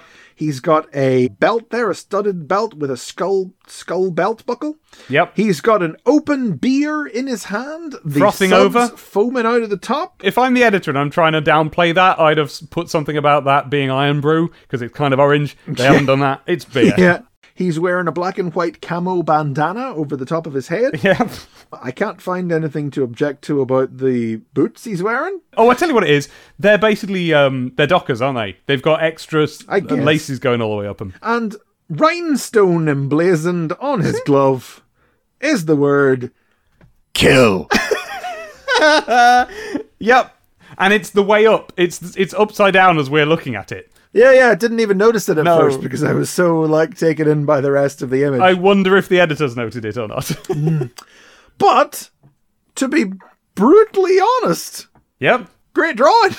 It's, it's a cracker. it's a good great, one. Bit Yep, of work. Best drawn on the page. No question. Definitely. if we set aside lovely Elvis Tails' face, it's definitely the best drawing on the page. Yes. well, even if we include Lovely Tails face, technically, it's the it's the technical winner. It's an achievement. This is a good drawing by an older child who is getting into films they shouldn't be into. This is it, it- it's a bit apocalypse now. This it's uh, this is there's yeah this is hardcore and uh, and Knuckles here looks really nasty and mean and uh, threatening. So yeah, well done to uh, Mal Mason. And that's a good name for a threatening boy, isn't it? Mal. Mal Mason. Yeah, Mal Mason. Private Eye. Yeah. Mal Mason, detective. News Zone. But a double page graphic zone does mean that we have no news zone, as I said. But what we do have instead is Dave's Diary. Have we got a jingle for this yet? No, we if need to don't- make one, don't we? Exciting, engaging, profound. It's top tier content. Dave's interesting. Diary. So we begin on Friday, the 24th of March, and here I'm musing on what I'm going to spend my pocket money on. Ooh. Tomorrow, I'm hopefully going to buy a Mighty Max pack, including the cartoon version of Warmonger, Rock Monster, etc. Yes, Warmonger was uh, Skullmaster's. Skullmaster's henchman, I remember. yeah, and uh, and at this point, what had happened was the local toy shop had started stocking these interesting things where it was literally just four or five little tiny figures lined up. That was it. Right, Not even a, not a set. They didn't go in a set. They didn't fit anywhere, but they were about to scale with the ones that did. So you could just essentially you could replace your you know your prototype designs from the Skull Mountain set with the actual cartoon designs that had since emerged as the official ones. But from the bigger town, I'm going to buy Dizzy, Prince of the Yolkfolk, on the Amiga. On the Amiga! Ooh, you'd really saved up your pennies. I know, hadn't I? Yeah. But uh, now the next day, and this bit just highlights the blazing optimism of being a child in those days, because I've already promised that I'm going to make a round trip. I'm going to buy the Mighty Max figures, I'm going to buy Prince of the Yolkfolk Dizzy on the Amiga. Turns out I'm just assuming Prince of the Yolkfolk Dizzy on the Amiga is a thing you can go out and buy. Because, quote, we phoned everywhere and no one had Yolkfolk. But we did go to the toy shop and we found that there were, in fact, three Mighty Max sets, or as I have called them here, Max Packs. Two X's. Nah. Finished typing up the first part of the end of Mobius today. Oh man alive! what a confluence. I love it. And now the voice of privilege speaks. No, no. On Monday the 27th, I have decided that we are officially rich. Ooh! And this is because I have had a pocket money raise of 60p up to £2 per week. Hot diggity daffodil. Things I would buy if I won 4 million on the lottery. a ViewCam each. Do you remember the ViewCam? Mm, Not sure That's I the do. uh, the first, or at least the first I was aware of, video camera to have a screen in the back that you can look at without having to have your eye down a viewfinder. We didn't even have a video camera, mind you, so that was my video camera of choice. and not just one, mind you, but one each. Each a Sony mini disc recorder. Each. I don't specify what I mean by each. Ah, one for each of the member of the household, I assume. Well, this is it. Am I including my my parents in this, or is it just me and my brother? Because I don't think my parents would be at all interested in a Sony mini disc recorder. Well, I mean, uh, to be honest, I mean they're rich as far as you're concerned, so they could probably buy their own mini disc recorders. Exactly. If they can afford to dole out two pounds every week. However big DH1 I could afford, and to translate, that is Amiga language for hard drive. On the Amiga! Ah. Big hard drive. And then, if I could still afford stuff, I'd have, after my I'd four have four million million. pounds, Truly no comprehension of money. I would simply buy all the Mighty Max Doom Zones, all the Dizzies for the Amiga, a color scanner. Uh, this is lovely to hear because I have ended up with all of these wildest dream things. I've got a video camera with a big screen in the back, my phone. Yeah. I've got I haven't got a mini disc recorder, but I've got my phone, Yeah, which is a digital a lot recorder. of these things happen to be your phone. I've got plenty of hard drive space. I did get all of the Dizzies on the Amiga, and I don't have a color scanner, but I have owned more than one. Maybe he was rich, eh, Boomer? Apparently, Saturday, the 8th of April, 10:09 p.m. finished the end boss of Sonic 3. Can't get all the Chaos Emeralds though. Oh, yeah, oh. Yeah, so there we go. So that's the day I finished Sonic 3. So and we've already had Sonic and Knuckles. So it's getting swapped back and forth between me and friends. I'm playing them in funny orders here. Why don't you ever write about Sonic the comic? I guess it's just taken as read. What would I write? Red Sonic the comic. You, you've written more about less. Yeah, yeah, yeah. Intend to buy Dizzy. Didn't buy Dizzy. Yeah. Yeah. Drop my pen. oh, look at this. My brother got some Lego Aqua stuff, which Hey! is Lego Aqua Zone advertised on the back of this very issue of STC. We've seen it before, which is why we haven't mentioned it, but yeah. Yeah.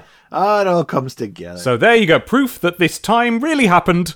That is what was happening in real life the weeks when this issue came out. Tales. Zone Runner and the Big Freeze, Part 2, written by Mark Eyles, art by Roberto Corona. With colours by Brian Williamson and letters by Steve Potter.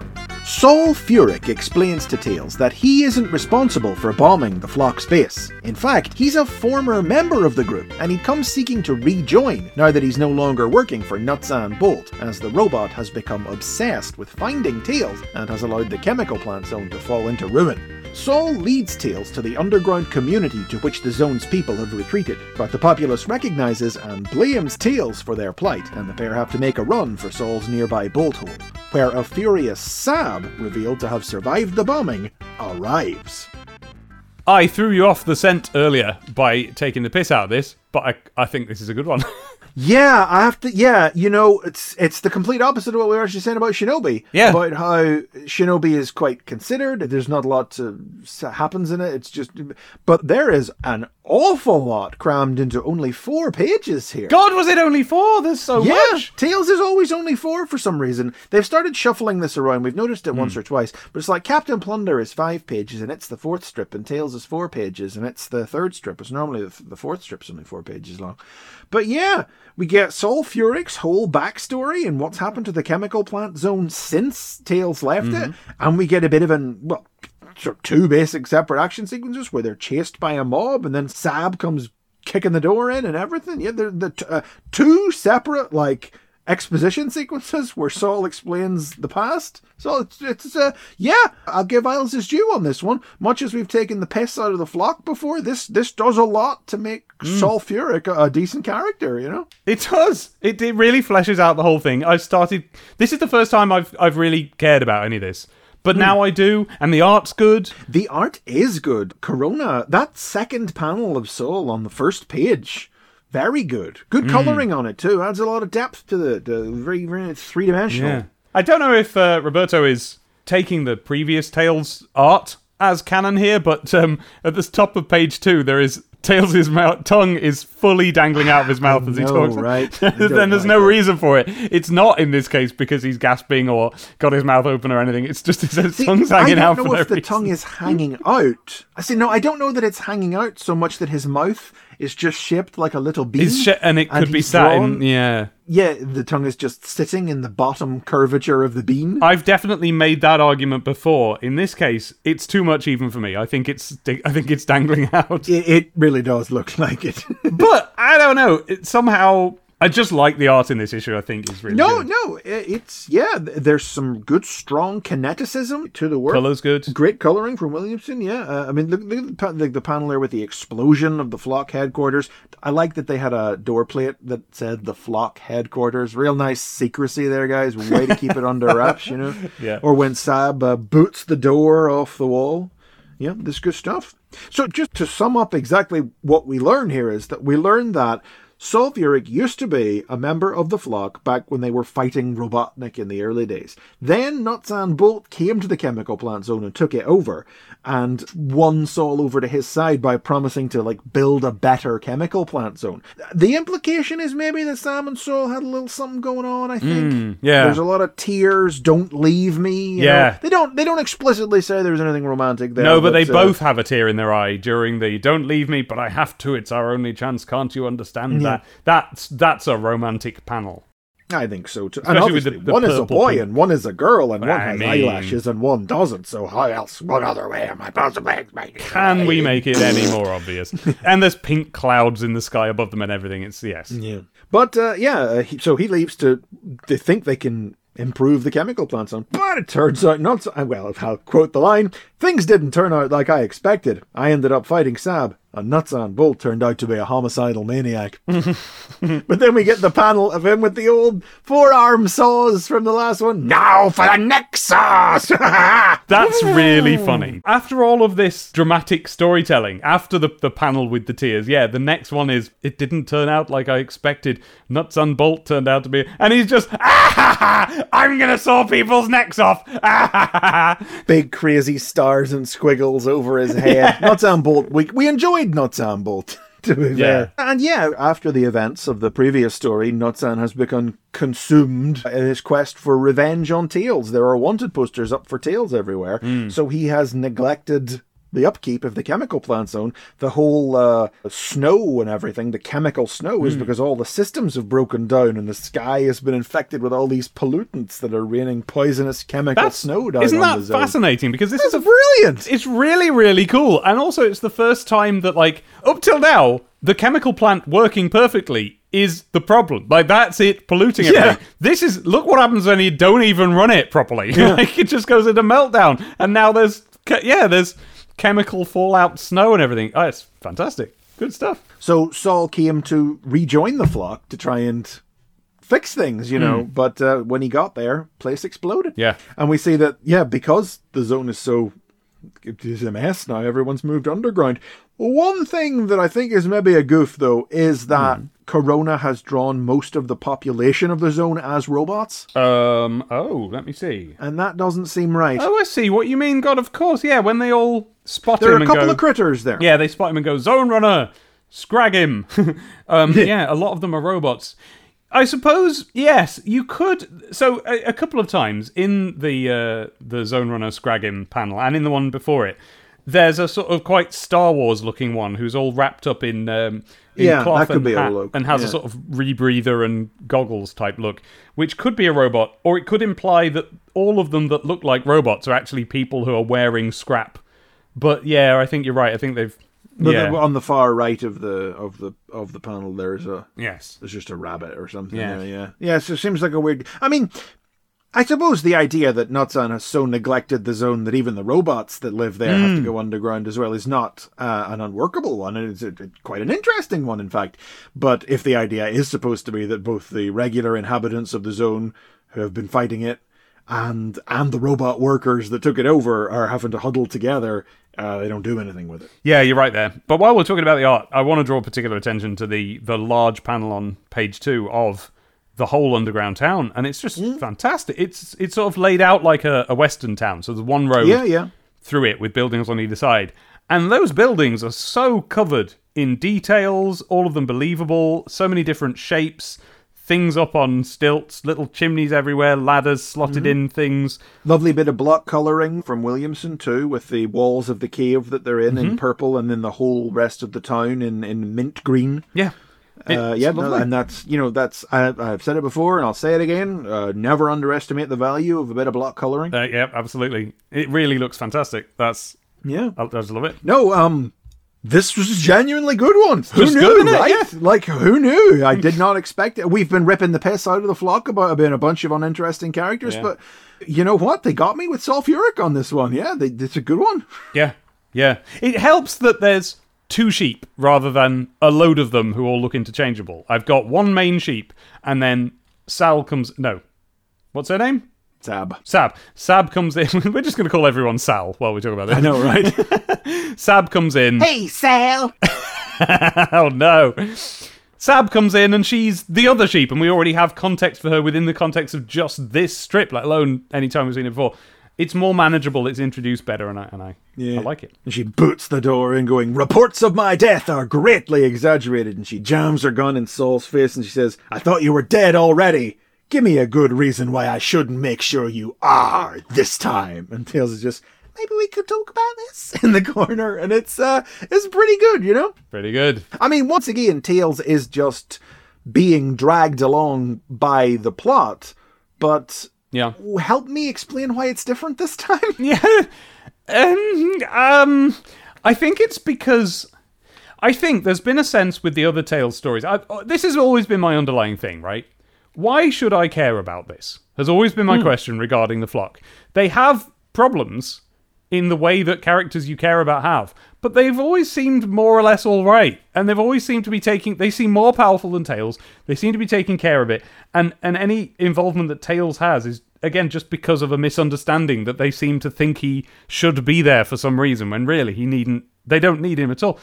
In this, taken on its own, Tails has come to this place and a story unfolds in front of him, but this time it's really well laid out. There he is. Yeah. His some innocent people appear to be dead. Some goodies appear to be dead. This guy seems to have done it. No, twist. here's what's going on with him. He used to be the best of them, but then he quit to work with the bad guy. But he was duped, and now in comes good guy woman, kicks the door down, gun in his face. It's just it's a cool story this time. I know why I should care about this. The others have felt like almost like, and I don't think this is what it is, so I'm not saying that, but it, they felt like someone writing a fanfic about something they already care about and don't Yeah. really understand why you wouldn't care about it already.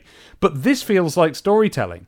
I'm always put in mind of the time when I was very young and, and in school, and my friend Thomas had come home from a holiday in America. And on the playground that day, he said, Let's play America, and stuck his arms out and went meowing around the playground. And we couldn't join in because it was just something he knew what it was. It feels like that. What's the flock? Who cares? Is this a reference? Is this a riff? What is it? Well, in this, it's its own story and one that I care about. And frankly, I'd have liked to have started here. Yeah, I mean, I guess we sort of needed to know who the flock were in the first place before hmm. you get to this point with a story. Yeah. about them. And I, To an mean, I- I suppose yeah. it does help that it. I tell you what, it does help actually that although Tails is just carried along by this plot, the plot is not moved along by some hilarious misunderstanding about the fact he shouldn't be here. Yeah. No, in fact, you are in the guts of this Tails. Mm. It's because somebody is specifically out for revenge on. Yeah. you because of something that you did do to them that this is happening. Yeah, you're right there. Maybe I that's think why it's different. let's say I'm making the movie of this, right? We're adapting it. It's all been out. We get to pick what stories we use. The way I think I'm doing it is that this is the start of the story with the flock. But Tails has found out that there is a group somewhere called the Flock. They've written to him or something. He's found out hmm, about them. Hmm. His quest is to go and find them. He finds them and they're dead. And then all of this happens. Only Saul Furyk is there. Yeah, all of this can still be because someone's out for revenge on Tails, but just for some previous, you know, Captain America Civil War thing. That a previous Sonic and Tails adventure disadvantaged someone and they're out for revenge on that. I think that's how I would handle it. So yeah, this loving this one. Yeah, looking I'm forward quite to looking forward to the next part of this Yeah. because I don't I don't really remember I don't know what it is about. I guess I was just so consumed with everything that was going on in the Sonic strip right now. Given how clear my memories of those stories are, Hmm. I'm realizing I actually don't. I said it last issue with um, Shinobi at least, and I'm realizing it now that all this backstory has been filled in here on Tails. Is that I, I, I really don't actually remember what happens in these serials. No. Sonic just occupied all my brain space for this run of issues. So yeah, uh, I mean, I remember Nutzan comes back, and I remember what his new deal is in this story, but I don't remember the payoff. I don't remember. I don't remember where the story goes. And for the first time on an Isles Tales, yeah, genuinely looking forward to seeing what happens. Hurrah! Hurrah! Q-Zone. Gosh, uh, it's just a bog standard Q zone this issue, isn't it? It's not another. It's not a Q and A. It's not um, a guide to anything. We've got cheats for Aladdin on the Game Gear, Echo the Dolphin on the Mega CD, FIFA 95 on the Mega Drive, Jungle Book on the Mega Drive, and Sonic Spinball on the Mega Drive. Just a nice little cross section of cheats about which I've got absolutely nothing to say. I wanted to bring up one thing. What was it? Oh yeah, what's this all about in the little intro paragraph? How many cheats does it take to complete a game? Not enough, it seems. I What? guess I have to keep producing content for these two pages. I yeah, I guess. That's what it sounds like, right? Mm, yeah, I guess. So the Aladdin one. And by the way, listeners, they don't just go, Aladdin, press this. No, they have to try and come up with some copy to like introduce know, them right? all. And the one they've got for Aladdin, this was considered to be Walt Disney's most successful animated feature film ever, until The Lion King came along, which proved a roaring success. Nevertheless, uh, just for you handheld users, here's a superb Aladdin cheat that will make you almost invincible. So they just have to talk like that. It's weird. But, um, oh, the sheer joy of an invincibility cheat in the 90s. Oh, back in the day, man. Oh, yeah. You kind of have to be a kid to appreciate it, but it just felt great to be able to wander around and explore like nothing mattered and everything was fun. and yeah, then there's um, level codes for Echo on the Mega CD. What's the one? Again, in the copy for FIFA 95, I like this. Firstly, go to the main option screen and choose which of the following cheats you would like, then press the relevant joypad buttons. it's like, yeah, I know, that's what I was going to do, don't worry. I was going to the press main the screen, buttons. then press. That's all you need to say, Dave. Come on, stop with the flavour. Hmm. Lots of cheats for Jungle Book after having done a you know a two part dedicated guide to it not so long ago. But they've got all sorts of level skips, change screen color, upside down mode, all sorts. Change screen color. And the level skip uh, code for Sonic Spinball. I recently completed Sonic Spinball on the Mega Really? Drive Mini. On the Mega Drive Mini, yes. So abusive save states, obviously, but Yeah, but once- still. once- Oh, well done. I don't think I've ever seen level two of Sonic Spinball. I don't know that it's necessarily possible.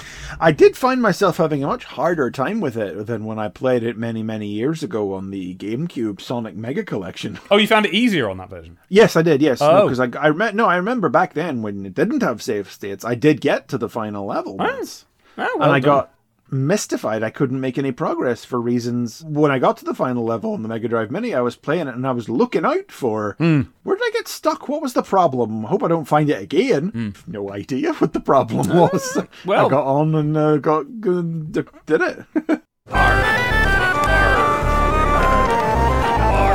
Captain Plunder and his Sky Pirates, Part 3. Written and drawn by Nigel Kitching, letters by Ellie de Ville. With the aid of Simpson's strange cartoon physics powers, Plunder is able to escape his cell and dispose of the guard. Simpson leads him to a secret tunnel dug by a former prisoner, but the two are unaware that Plunder's crew of pirates are at the other end, in the process of breaking in to rescue their captain. Captain Plunder, it a good one. I haven't got any Captain notes on Plunder, it. he's a hero. but I haven't got any notes because I just had such a nice time reading it. I know. So this is our proper introduction to Simpson. Simpson. saw uh, last issue. We didn't get the full deal of him. We talked about how yeah, he's a Felix the Cat looking black and white uh, 1930s cartoon type character. Yeah. And once they're out of the chains in this issue, it turns out he's got full cartoon physics powers. Yeah. First of all, he tips his hat to plunder, except he's not wearing a hat, so he literally lifts the top of his own head off and Yeah. tips it. But it turns out that this secret escape tunnel that Simpson knows about is on the uh, outside of the cell. And Plunder says, Oh, you mean the one we can't get to because of all these bars and such? So now what are we gonna do, you flea bitten scum sucking muggy? I'm not having language like that in this comic. Megadroid. And then this question mark appears over Simpson's head in, in classic cartoon or comic style.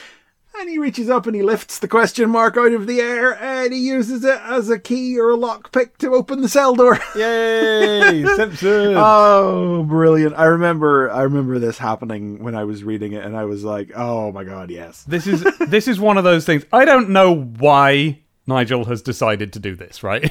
No, right? It's so random as a thing. It's not like something that feels like it belongs in the world. It's not to do with. Sonic. It's not to do with pirates. It's not to do with Captain. But Plunder. it does feel like it belongs in a Nigel Kitching strip. That's exactly it. works because it's him and he can get away with it. That's what this is. This is a. It just goes back to something I've said a few times in this series. They've just given Nigel the back pages of the comic, and he's done what he wants with them. And in this case, there's a certain feeling of like, well, look, if I'm writing and drawing this, I might as well do stuff that it's a little bit tricky to get across in words, and I can just have fun in drawings without having to really tell anybody about it before it's done. And uh, I don't know if that's true. Maybe he had to submit a script first. I don't know, but it, this is a cartoonist talking to a cartoonist to come up with this concept, and it's I love it. It's great. Yeah, Simpson unlocks the door and then Plunder just goes, There be something not quite right about you. You know that? Shall we go? Now, just you listen here for a minute. This ain't how Captain Plunder is supposed to escape from prison. So we be going to say we fought our way through dozens of well-armed guards. You got that? Yes. And then this big frog-looking guy. Yes, the uh, the fellow from last issue. Gullets, his name was. Yeah, and he's armed with a plank of wood with all nails stuck through it, and he just attacks. Yep. But and Captain Plunder's loving it. He's like, "Here we go. This is more like it." And he wants a big more fight. like it.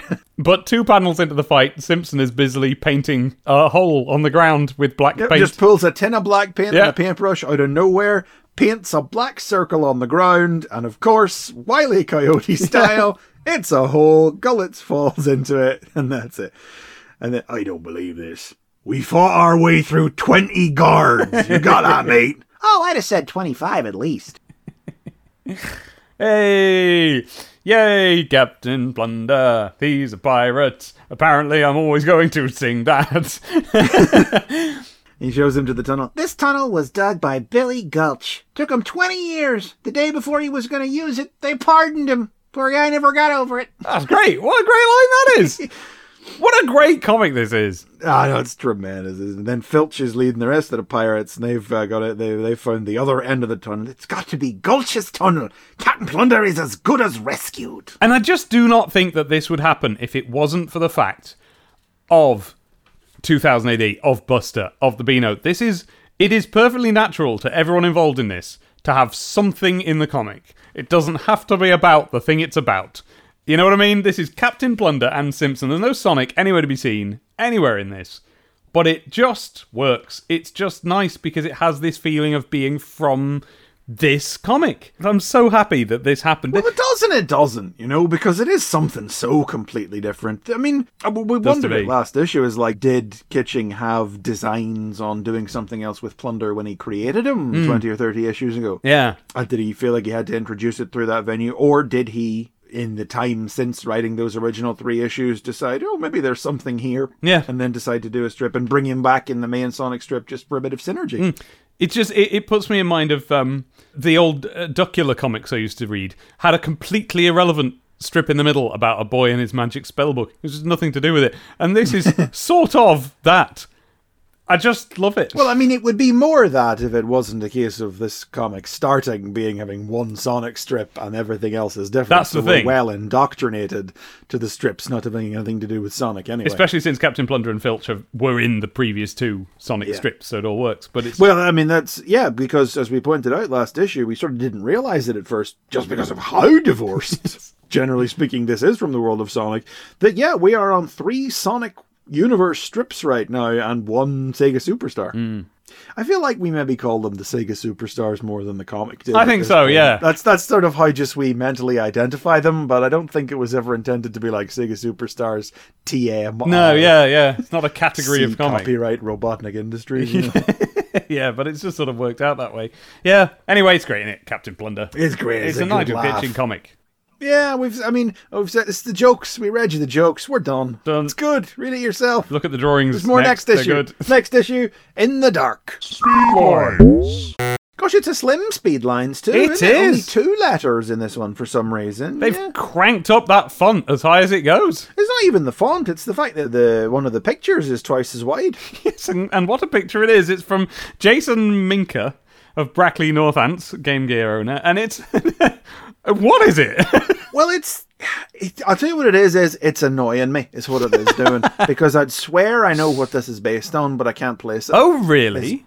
doing my nut right proper, but it's a sort of Crabmeat or Shellcracker style badnik, but without the claws, so it looks a bit like a, a spider, but it's got the eyes on stalks like Crabmeat or Shellcracker, and it matches with the center pages in the graphic zone. It's uh, the caption reads, "Never mind the badniks. This Hey. one's turned punk," and it's yeah, it's a brown spidery, lobstery type of badnik with a mohawk running up the center of its body, which is actually actually is great. It's great cartooning. Is the Yes. just putting a mohawk on the body of the thing On a because crab. That's where its eyes are. But yeah, So I really, yes, I've got no complaints about the drawing itself. It's just what it's doing here. I mean, it's not one of the crab badniks.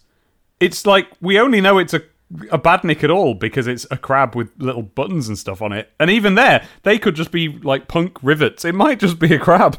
no, that's what I'd swear this is based off something, but I can't to what Really? it is, and that's what's doing my nothing. Yeah. Perhaps we'll uh, throw it out to the readers. But uh, I, I like it. It's a funny little picture. This, yeah, it's just what's it doing there?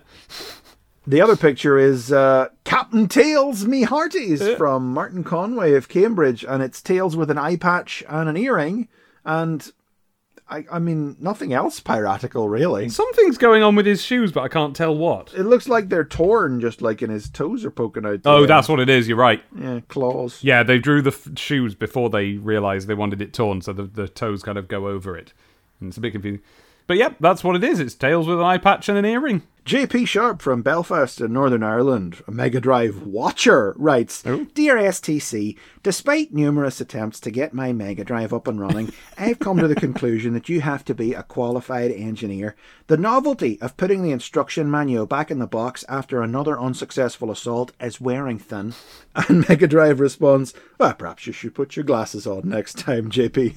And, um, you know, I mean, I sympathize with JP because uh, uh, not so long ago, whenever I was moving a console from one room to another, I was like, God, you just have one wire these days. Yeah. You just have an HDMI cable that goes there and it goes there and it just works. Yeah. And back in those days, you had all sorts of wires. You had the box you had to plug the aerial into. You Yeah. had the three color leads, or the SCART to navigate around. It was difficult back then. Games only worked on, you had to figure out, you had to tune it in to the right channel to get the picture. Yeah, you had to sort out channel zero and you had to switch it to video. It was tougher back than, than it seemed. It yeah. was, although I wouldn't say it's tough enough to justify this. I don't know how these people have managed to fail again and again and again. Yeah, it's not that tough, but no, it's not as easy no. as The, it what is it- now. from what I remember, the aerial comes out the back of the Mega Drive, goes into the telly, and you plug your telly aerial into the box halfway up that lead. So now you can switch it between Mega Drive and telly. Right? That's what I think it is. I don't know what these people are trying to do. I don't know what the sharps are playing around with. and the last one, titled Raging Gales. Yes, Gales is in Gaelic. Yeah. Dear STC, It's a pun, you see. uh, yes. Dear STC, it wouldn't surprise me if Dr. Robotnik had a touch of Celtic blood in his veins. After all, he's a short tempered redhead who shouts and has been caught wearing a kilt on this very page. And that is from Hamish Bryant, Kilwinning, Scotland, MCD, and Mega Drive owner. We remember the kilt, don't we? Kilt! Hen, Robotnik. like an egg's hen. and Mega Drive says, Surely you're getting mixed up with Lulu, Hammy. Lulu. Hammy? Hammy? Hammy, yeah, it's, uh, Hamish? yeah. don't know. Lulu is a Scottish pop star, you see. Yeah, and she used to want to shout. Yeah. Yeah. There you go. That's the these are, these are the jokes, folks. That's it. That's all we've got. We've got two letters. Should we dive into ours? Should we have a look at ours? I think we're better, yeah. Yeah, let's see what we've got. Uh, dee. We got this letter from Badsy who says, Dear Sonic the Comic, the podcast, as a personal artist who has taken an interest in learning about Sonic the Comic, I really appreciate the podcast. It gives me something to listen to while I'm doing the absurd task of completing the Pokedex in a Pokemon ROM hack. and since as of when this letter is sent, the latest issue is number 43, I have a bit of interesting trivia to share regarding the Death Egg, which is about to become incredibly relevant once again. Oh, okay. There is a Japanese advertisement for Sonic the Hedgehog 1 that has the Death Egg in it. Here is a YouTube link to the advertisement. Also of interest is that it has a desertish area, which seems to match the unused Dust Hill Zone idea from Sonic 2, and Sonic hanging from a clock hand while being attacked by a badnik, which, with the recently uncovered Sonic 1 prototype, we have confirmation that the Scrap Brain Zone was originally called the Clockwork Zone. See, I don't pay attention to any of this old shit, so this is news to me. No, I mentioned that we did know about the Death Egg thing because I mentioned it in a very, very early, maybe the first time the Death Egg came up, which was what issue six, something like that. Six, yeah, so I don't remember at this point. Yeah, yeah. No, it is. It's really interesting. It's a fully animated advert, and it has, yeah, it just has, a, it just fully has the Death Egg at the end. Like, there's no ifs, ands, or buts about it. Sonic is riding in a little space rocket, and he rides towards the Death Egg. It's a slightly different design from the final one, but only in the specifics and particulars. It's still got the two. It's a Death Star with two big discs and a mustache coming out of it, and he blows it up. So that would have at the time just been like, yeah, you know, Star Wars. I get that. That's cool. So we'll put it in the advert, probably. But it's in there. I didn't know. I'd long since forgotten that, so that is interesting. Fair Thank you, and square. Badsy, for cluing us in. And it's always nice to know that we haven't alienated every archist uh, listener. Exactly. We got this from Alistair Pitt, who says, "Hello again, Chris and Dave. I was going to say, I thought I remembered Alistair's Yeah, name. I was listening to your most recent episode. well, whenever at time of writing, uh, this was back in January. Oh well, that's not so long ago. not so long ago, in which you recapped the report on the Sega channel in the News Zone. yes. I think the News Zone in general has turned out to be a bit of a hidden gem of the show for me. Yeah, me too.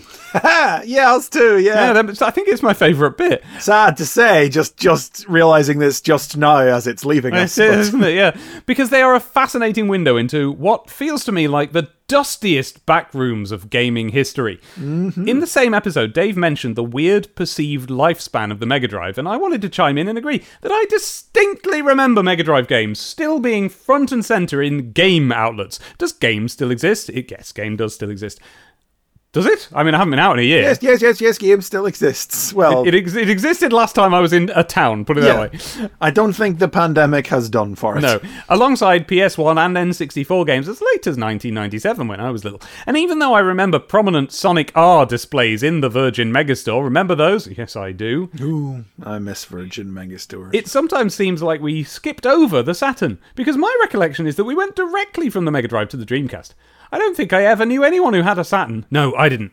Never. I didn't. I, I have one Sega Saturn in the wild memory, and it is going into a branch of. I think it was still Electronics Boutique. It became Game.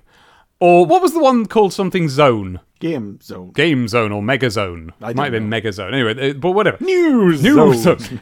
anyway, those that I went into that shop in Nottingham, and they had a big Sega Saturn display. The boxes were all up in a pyramid, so it must have been launch week or something. And that's it. I've no other memory of any Sega Saturn stuff ever being in a shop until years and years on when I hmm. found mine. No, I had not thought about it before right hmm. now, but yeah, hard see him. I didn't know anybody who owned a Saturn. I don't have any memories of the Saturn. I don't think I ever knew anyone who had a Saturn, and I wonder sometimes if Sega would still be manufacturing consoles today if the Saturn hadn't tanked as badly as it did. Uh, well, that's probably the simple truth of it. Yeah, if the Saturn had done well, Although I think it did do well in Japan, so it must have been the Dreamcast. But like, I know way more people who had Dreamcasts than I know who had Yeah. Saturns. So I don't. That's just anecdotal, but I've seen more Dreamcasts in my life than I have Saturns. I don't know what the problem there was. I don't know why the Dreamcast mm. failed. It was really good, and it wasn't like it didn't feel as if it was having its ass massively kicked at the time. Like, yeah, PlayStation won that generation, but like, doesn't mean you end the whole company. I, I, yeah, I don't know what quite happened. well, no, PlayStation won the Saturn generation. PlayStation Two was the Dreamcast. Oh, I mean, I was referring to that as just PlayStation. Yes, But even that feels kind of ridiculous in your mind, doesn't it? Uh, well, in mine it does. Well, the PS2 was so ubiquitous. Like, say, well, well, this is a Sega podcast. Like, the PlayStation deservedly, as far as I'm concerned, won that generation. And the PlayStation 2 was such an absolutely ubiquitous bit of kit. Like, Yo, yeah. the idea that it was concurrent with the Dreamcast, Yeah. eh, even that sounds weird to me. You know, when I remember the games I played on, on the PS2 Yeah. Versus the Dream Dreamcast, like Sonic Adventure or whatever. Yeah. Sonic Adventure feels like it was from an entire generation before some of the stuff we were playing on PlayStation. That's 2. because I'm pretty sure it was at least. I, I think PlayStation 2 came out at least one year later than Dreamcast, if not two, because No, because I wasn't living at home anymore when P- when PS2 came out, and I was when I got my Dreamcast. Ah, well, there you go then. N- Now I got my Dreamcast, you know, within a year of moving out to university. So, but it, yeah, I think there was a gap there, and I just remember I hated the PlayStation 2. I was so anti PlayStation 2 because it was the thing that was coming in to get rid of the Dreamcast, and it did. Yeah, yeah, not not because of any bad Nope. gaming experience with it, just because you were such a staunch Sega head. Yep, I had no gaming experience. I never, I didn't play on. I've still never played on one, and it was. We've got one. My brother's got one, but I've just happened. You know, we got it after I'd moved out. I just never played on. it. But um, the PS2. What I do remember is that when it came out, something was wrong with it. Like it was like it used to do the equivalent of the Xbox 360 The Red, Red Ring. Ring, Yeah, that it was wrong in some way, and it was like there. See, we told you, it's rubbish. And then to watch the Dreamcast. A beautiful fish from the future just gradually die. A piece of Atlantean technology. Nobody cared about it because this horrible looking uh, old Atari VHS nonsense slab that keeps breaking was the popular one instead for some reason. Oh, you can turn the little logo round. Oh, cool. yeah, no, I was very salty about the PS2. P- I've got a PS3. I was immediately, I didn't care anymore after that, but yeah. Yeah, and it's just because Sega died. And it was just, I just wish it hadn't. There is a PS on the end of this one. PS, I want to register my sympathy with Dave. Well, you're more than welcome to. What, what for? Regarding cover art in relation to his Witcher novel woes. Oh, apparently I said that on the podcast, did I? Okay. I am one of the saddos that Megadroid used to warn boomers about in the control zone. because I, I once went out and actually bought a pack of fancy gloss paper and wasted all my printer ink. Ooh, I like this. Fashioning my own DVD slip covers to get my Gundam DVDs to line up nicely on my shelf. Oh, Well, yes. I have designed and printed my own DVD covers too. Have you? For many things in the past, and I didn't even use glossy paper, so we're all in this I together. have always wanted to, and I never did. I had this phase where people were making amazing alternate slipcover art for like Star Wars and things like this, and I was like, imagine getting all my DVDs replaced with like home printed, and I didn't imagine slipcases for boxes. I imagined like a fully cardboard thing with a little pocket that you put the disc in, and it's like a nice slim thing, so you can fit more of them on the shelf. See, and it, How do you find it with the spine? well, I don't know. Frankly, I didn't. There you I go. You see, you're not it thinking. You're not thinking. What kind of graphic designer are you, boy? Well, exactly. I'm not one. Quite. Graphic design is my passion, but apparently that doesn't take you everywhere. Yeah, no. Uh, It didn't happen. It didn't happen. I wish it did. I should have done it. I should do it now, except we're past physical media now. I was going to say what for. Yeah. So, yeah. And finally, this is Thomas Pateman with a little comment about an issue that came out quite a long time ago. Hey guys, only just getting into your podcast now, despite being a huge Sonic and STC fan, and you can thank Excellent. and you can thank Luke Owen of Wrestle Talk for the recommendation. Now, I know Luke Owen as being from the Games Master podcast under consultation, which I've been on. I recognize the name. A good podcast, and yes, he's one of he's a friend of the podcast. So, being many dozens of episodes behind, I don't know if you get an answer, but on the query you raise in episode ten on whether or not Bruce Dickinson is really due to leave Iron Maiden. I don't remember at all, but please. I remember on. it being a good episode, and I remember what this is referring to. There was a photo of him holding a, a, a Game Gear. That's right. And it said he's about to leave, and we we were like, "Is that real or is it a joke?" Y- Yes, yes, he was as if he was trying to sell the Game Gear, wasn't Yeah. it? And we were like, he was practicing for a new job. Yes, as if he was trying to leave the. Yeah, and the caption said that. It said like he's practicing to go down the market. Well, Bruce left the band to pursue a solo career in 1993, and Maiden replaced him with Blaze Bayley. Unfortunately, this led to two of their most underwhelming albums to date in The X Factor and Virtual X. But Bruce returned to the band in 99 for their fantastic comeback album, Brave New World. This is maybe a bit more information about Iron Maiden than I needed, but maybe they'll reference it in the 1999. Maybe. the band is still touring to this day and haven't had a bad album since. With Bruce in it, is that There is it go. is Bruce the linchpin? Is Bruce why Iron Maiden Must were good? be. Hope that helps. of course, if someone's replied already, just ignore all that entirely. Keep up the good work. You know, work, Tom. nobody did bother, so it's good to know. There's one more email before we close out that I just want to bring to your attention, Chris. Mm-hmm. And this is from Chartable. Because Sonic the Comic, the podcast, is charting on Apple Podcasts. It's a cause for celebration. Let's open the email. Let's find out what it is. Congratulations! Sonic the Comic, the podcast, is now ranked number 40 on the Apple Podcasts Arts chart in Lebanon. Okay. well, hey, Why? Lebanon. Well, Why have we got there before we've got to the UK art charts? I well, thanks to all our listeners in Lebanon. I mean, hey, hi everyone from Lebanon. Write in, tell us who you are, tell us why you listen. Um, oh no, we did, didn't we? We charted like when we started. yeah, back at the very start, we Yeah. were like what, 29 or something. Something weren't like we? that. We- the very first issue dropped very high on the UK. We, Arch. beat, the, Guardian. That's right, the Guardian art show. Yeah. So there you go. Well, whether you're from Lebanon or wherever you're from, if you want to send us a letter, you can do so at stctpodcast at gmail.com.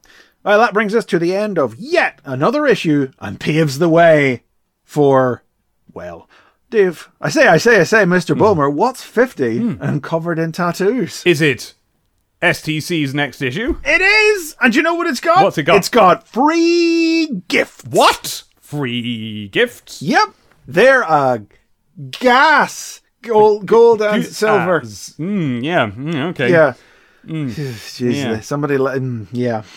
Not even a little asterisk. That's why rich pe- that I've never figured this out before. That's why rich people go around going, "I've got gas" all the time. They mean gold and silver. Makes sense now. All right. Anyway, next issue. Yeah, we so we get a little illustration. I think maybe some of the images we see here. There's a computer generated 50 on top of a red and white checkerboard, and I think some of the images we see here were maybe uh, used for the tattoos. Yeah, I think that certainly the gliding knuckles was. Yeah. the Amy was. Maybe the Sonic too, but these are full color clip art images Yeah. anyway. And the uh, the tattoos, as they say, the tattoos are gold and silver, and we'll be seeing them next issue, along with Sonic, Metallic's Mayhem, Shinobi combats the elements, Tails, thermal warming. And Captain Plunder slings his hook. Oh, so it's the last uh, episode of Captain. I guess it must be the last one. Good, hey, yeah, good, yeah. good, correct for them to say slings his hook. Then that is a good joke. Sonic and Knuckles Q and A special, or is it? Oh, we're looking forward to a bit. We'll see what anybody has to ask about. STC 50, a 24 carat issue. Spelt I think wrong. They've misspelled It's, uh, carrot, yeah, yes. C A R A T is correct. This is E T. Yeah. No. Oh well. Yes. On sale Saturday, the 15th of April, 1995. One pound fifteen. Man, though, 50 issues. Yeah, I- fifty. That's, yeah, that's a bit. We talked, well, we did, we talked about this last issue already, but the realization is coming on even harder now, isn't actually- it? We've done, we're going to have done 50 episodes of this, plus bonus stuff. 50 issues, 50 episodes. Like, that's a. Uh, people listening to us, if you've listened to every minute of every episode up to now, that's a lot. Thank you. Well done. And if you're hungry for more, you'll find the 50th issue spectacular with a special guest anywhere good podcasts are available. Plus, you can download it directly from our website at stctp.wigglehe.com. yeah, and you can follow it on Twitter. It's got its own Twitter account at Sonic Podcast. That's where we announce when we put up the Patreon stuff, when we put up episodes. And you can follow us separately. I'm at Demon Tomato Dave. And I am at Chris McFeely, and you can find us both on YouTube as well, doing our own stuff over there. You can support this show, and we'd love it if you did, and we will give you presents if you do. It's patreon.com forward slash STCTP, and you will find some exclusive content on there where me and Chris do video episodes, not of issues. We don't we never put that behind a paywall, we never will. Never, never, never. But what we have been covering is two examples of Sonic storytelling. One, the Martin Adams novels that came out concurrent with the first couple of years of STC. to the epic, how shall I describe it? The epic Epic, they're doing an awful lot of heavy old lifting. nonsensy balls that is my fanfic, The End of Mobius, written by Child Me at the very time these specific issues of STC were coming out, as the diary attests. Again, when I was 15, and this time trying to impress children on the internet like me, it is up itself, and we've got to the point where the OCs are starting to take over the It narrative. went off. I don't know, guys, if you've been keeping up with this, but if you haven't, you should get caught up because this mother went off a cliff in the last episode we ever got. Omni the Echidna just came into the story, and my will to live just exited. Oh, good God. So you can go and catch up with all that over at patreon.com forward slash STCTP. We have an editor that we pay with the proceeds from that called Sam. You'll find him at samgabrielvo.com. He's got all sorts of interesting things where he reads out fanfics as well. Better ones, I'll bet. Our opening theme tune was synchronized by Sonic the Comic the Band, who you can hear more from at sonicthecomic.bandcamp.com. And the Sonic Says music was recreated by friend of the show, Brandon Spanky Mills. But we have been Sonic the Comic the podcast, and we'll see you Next time!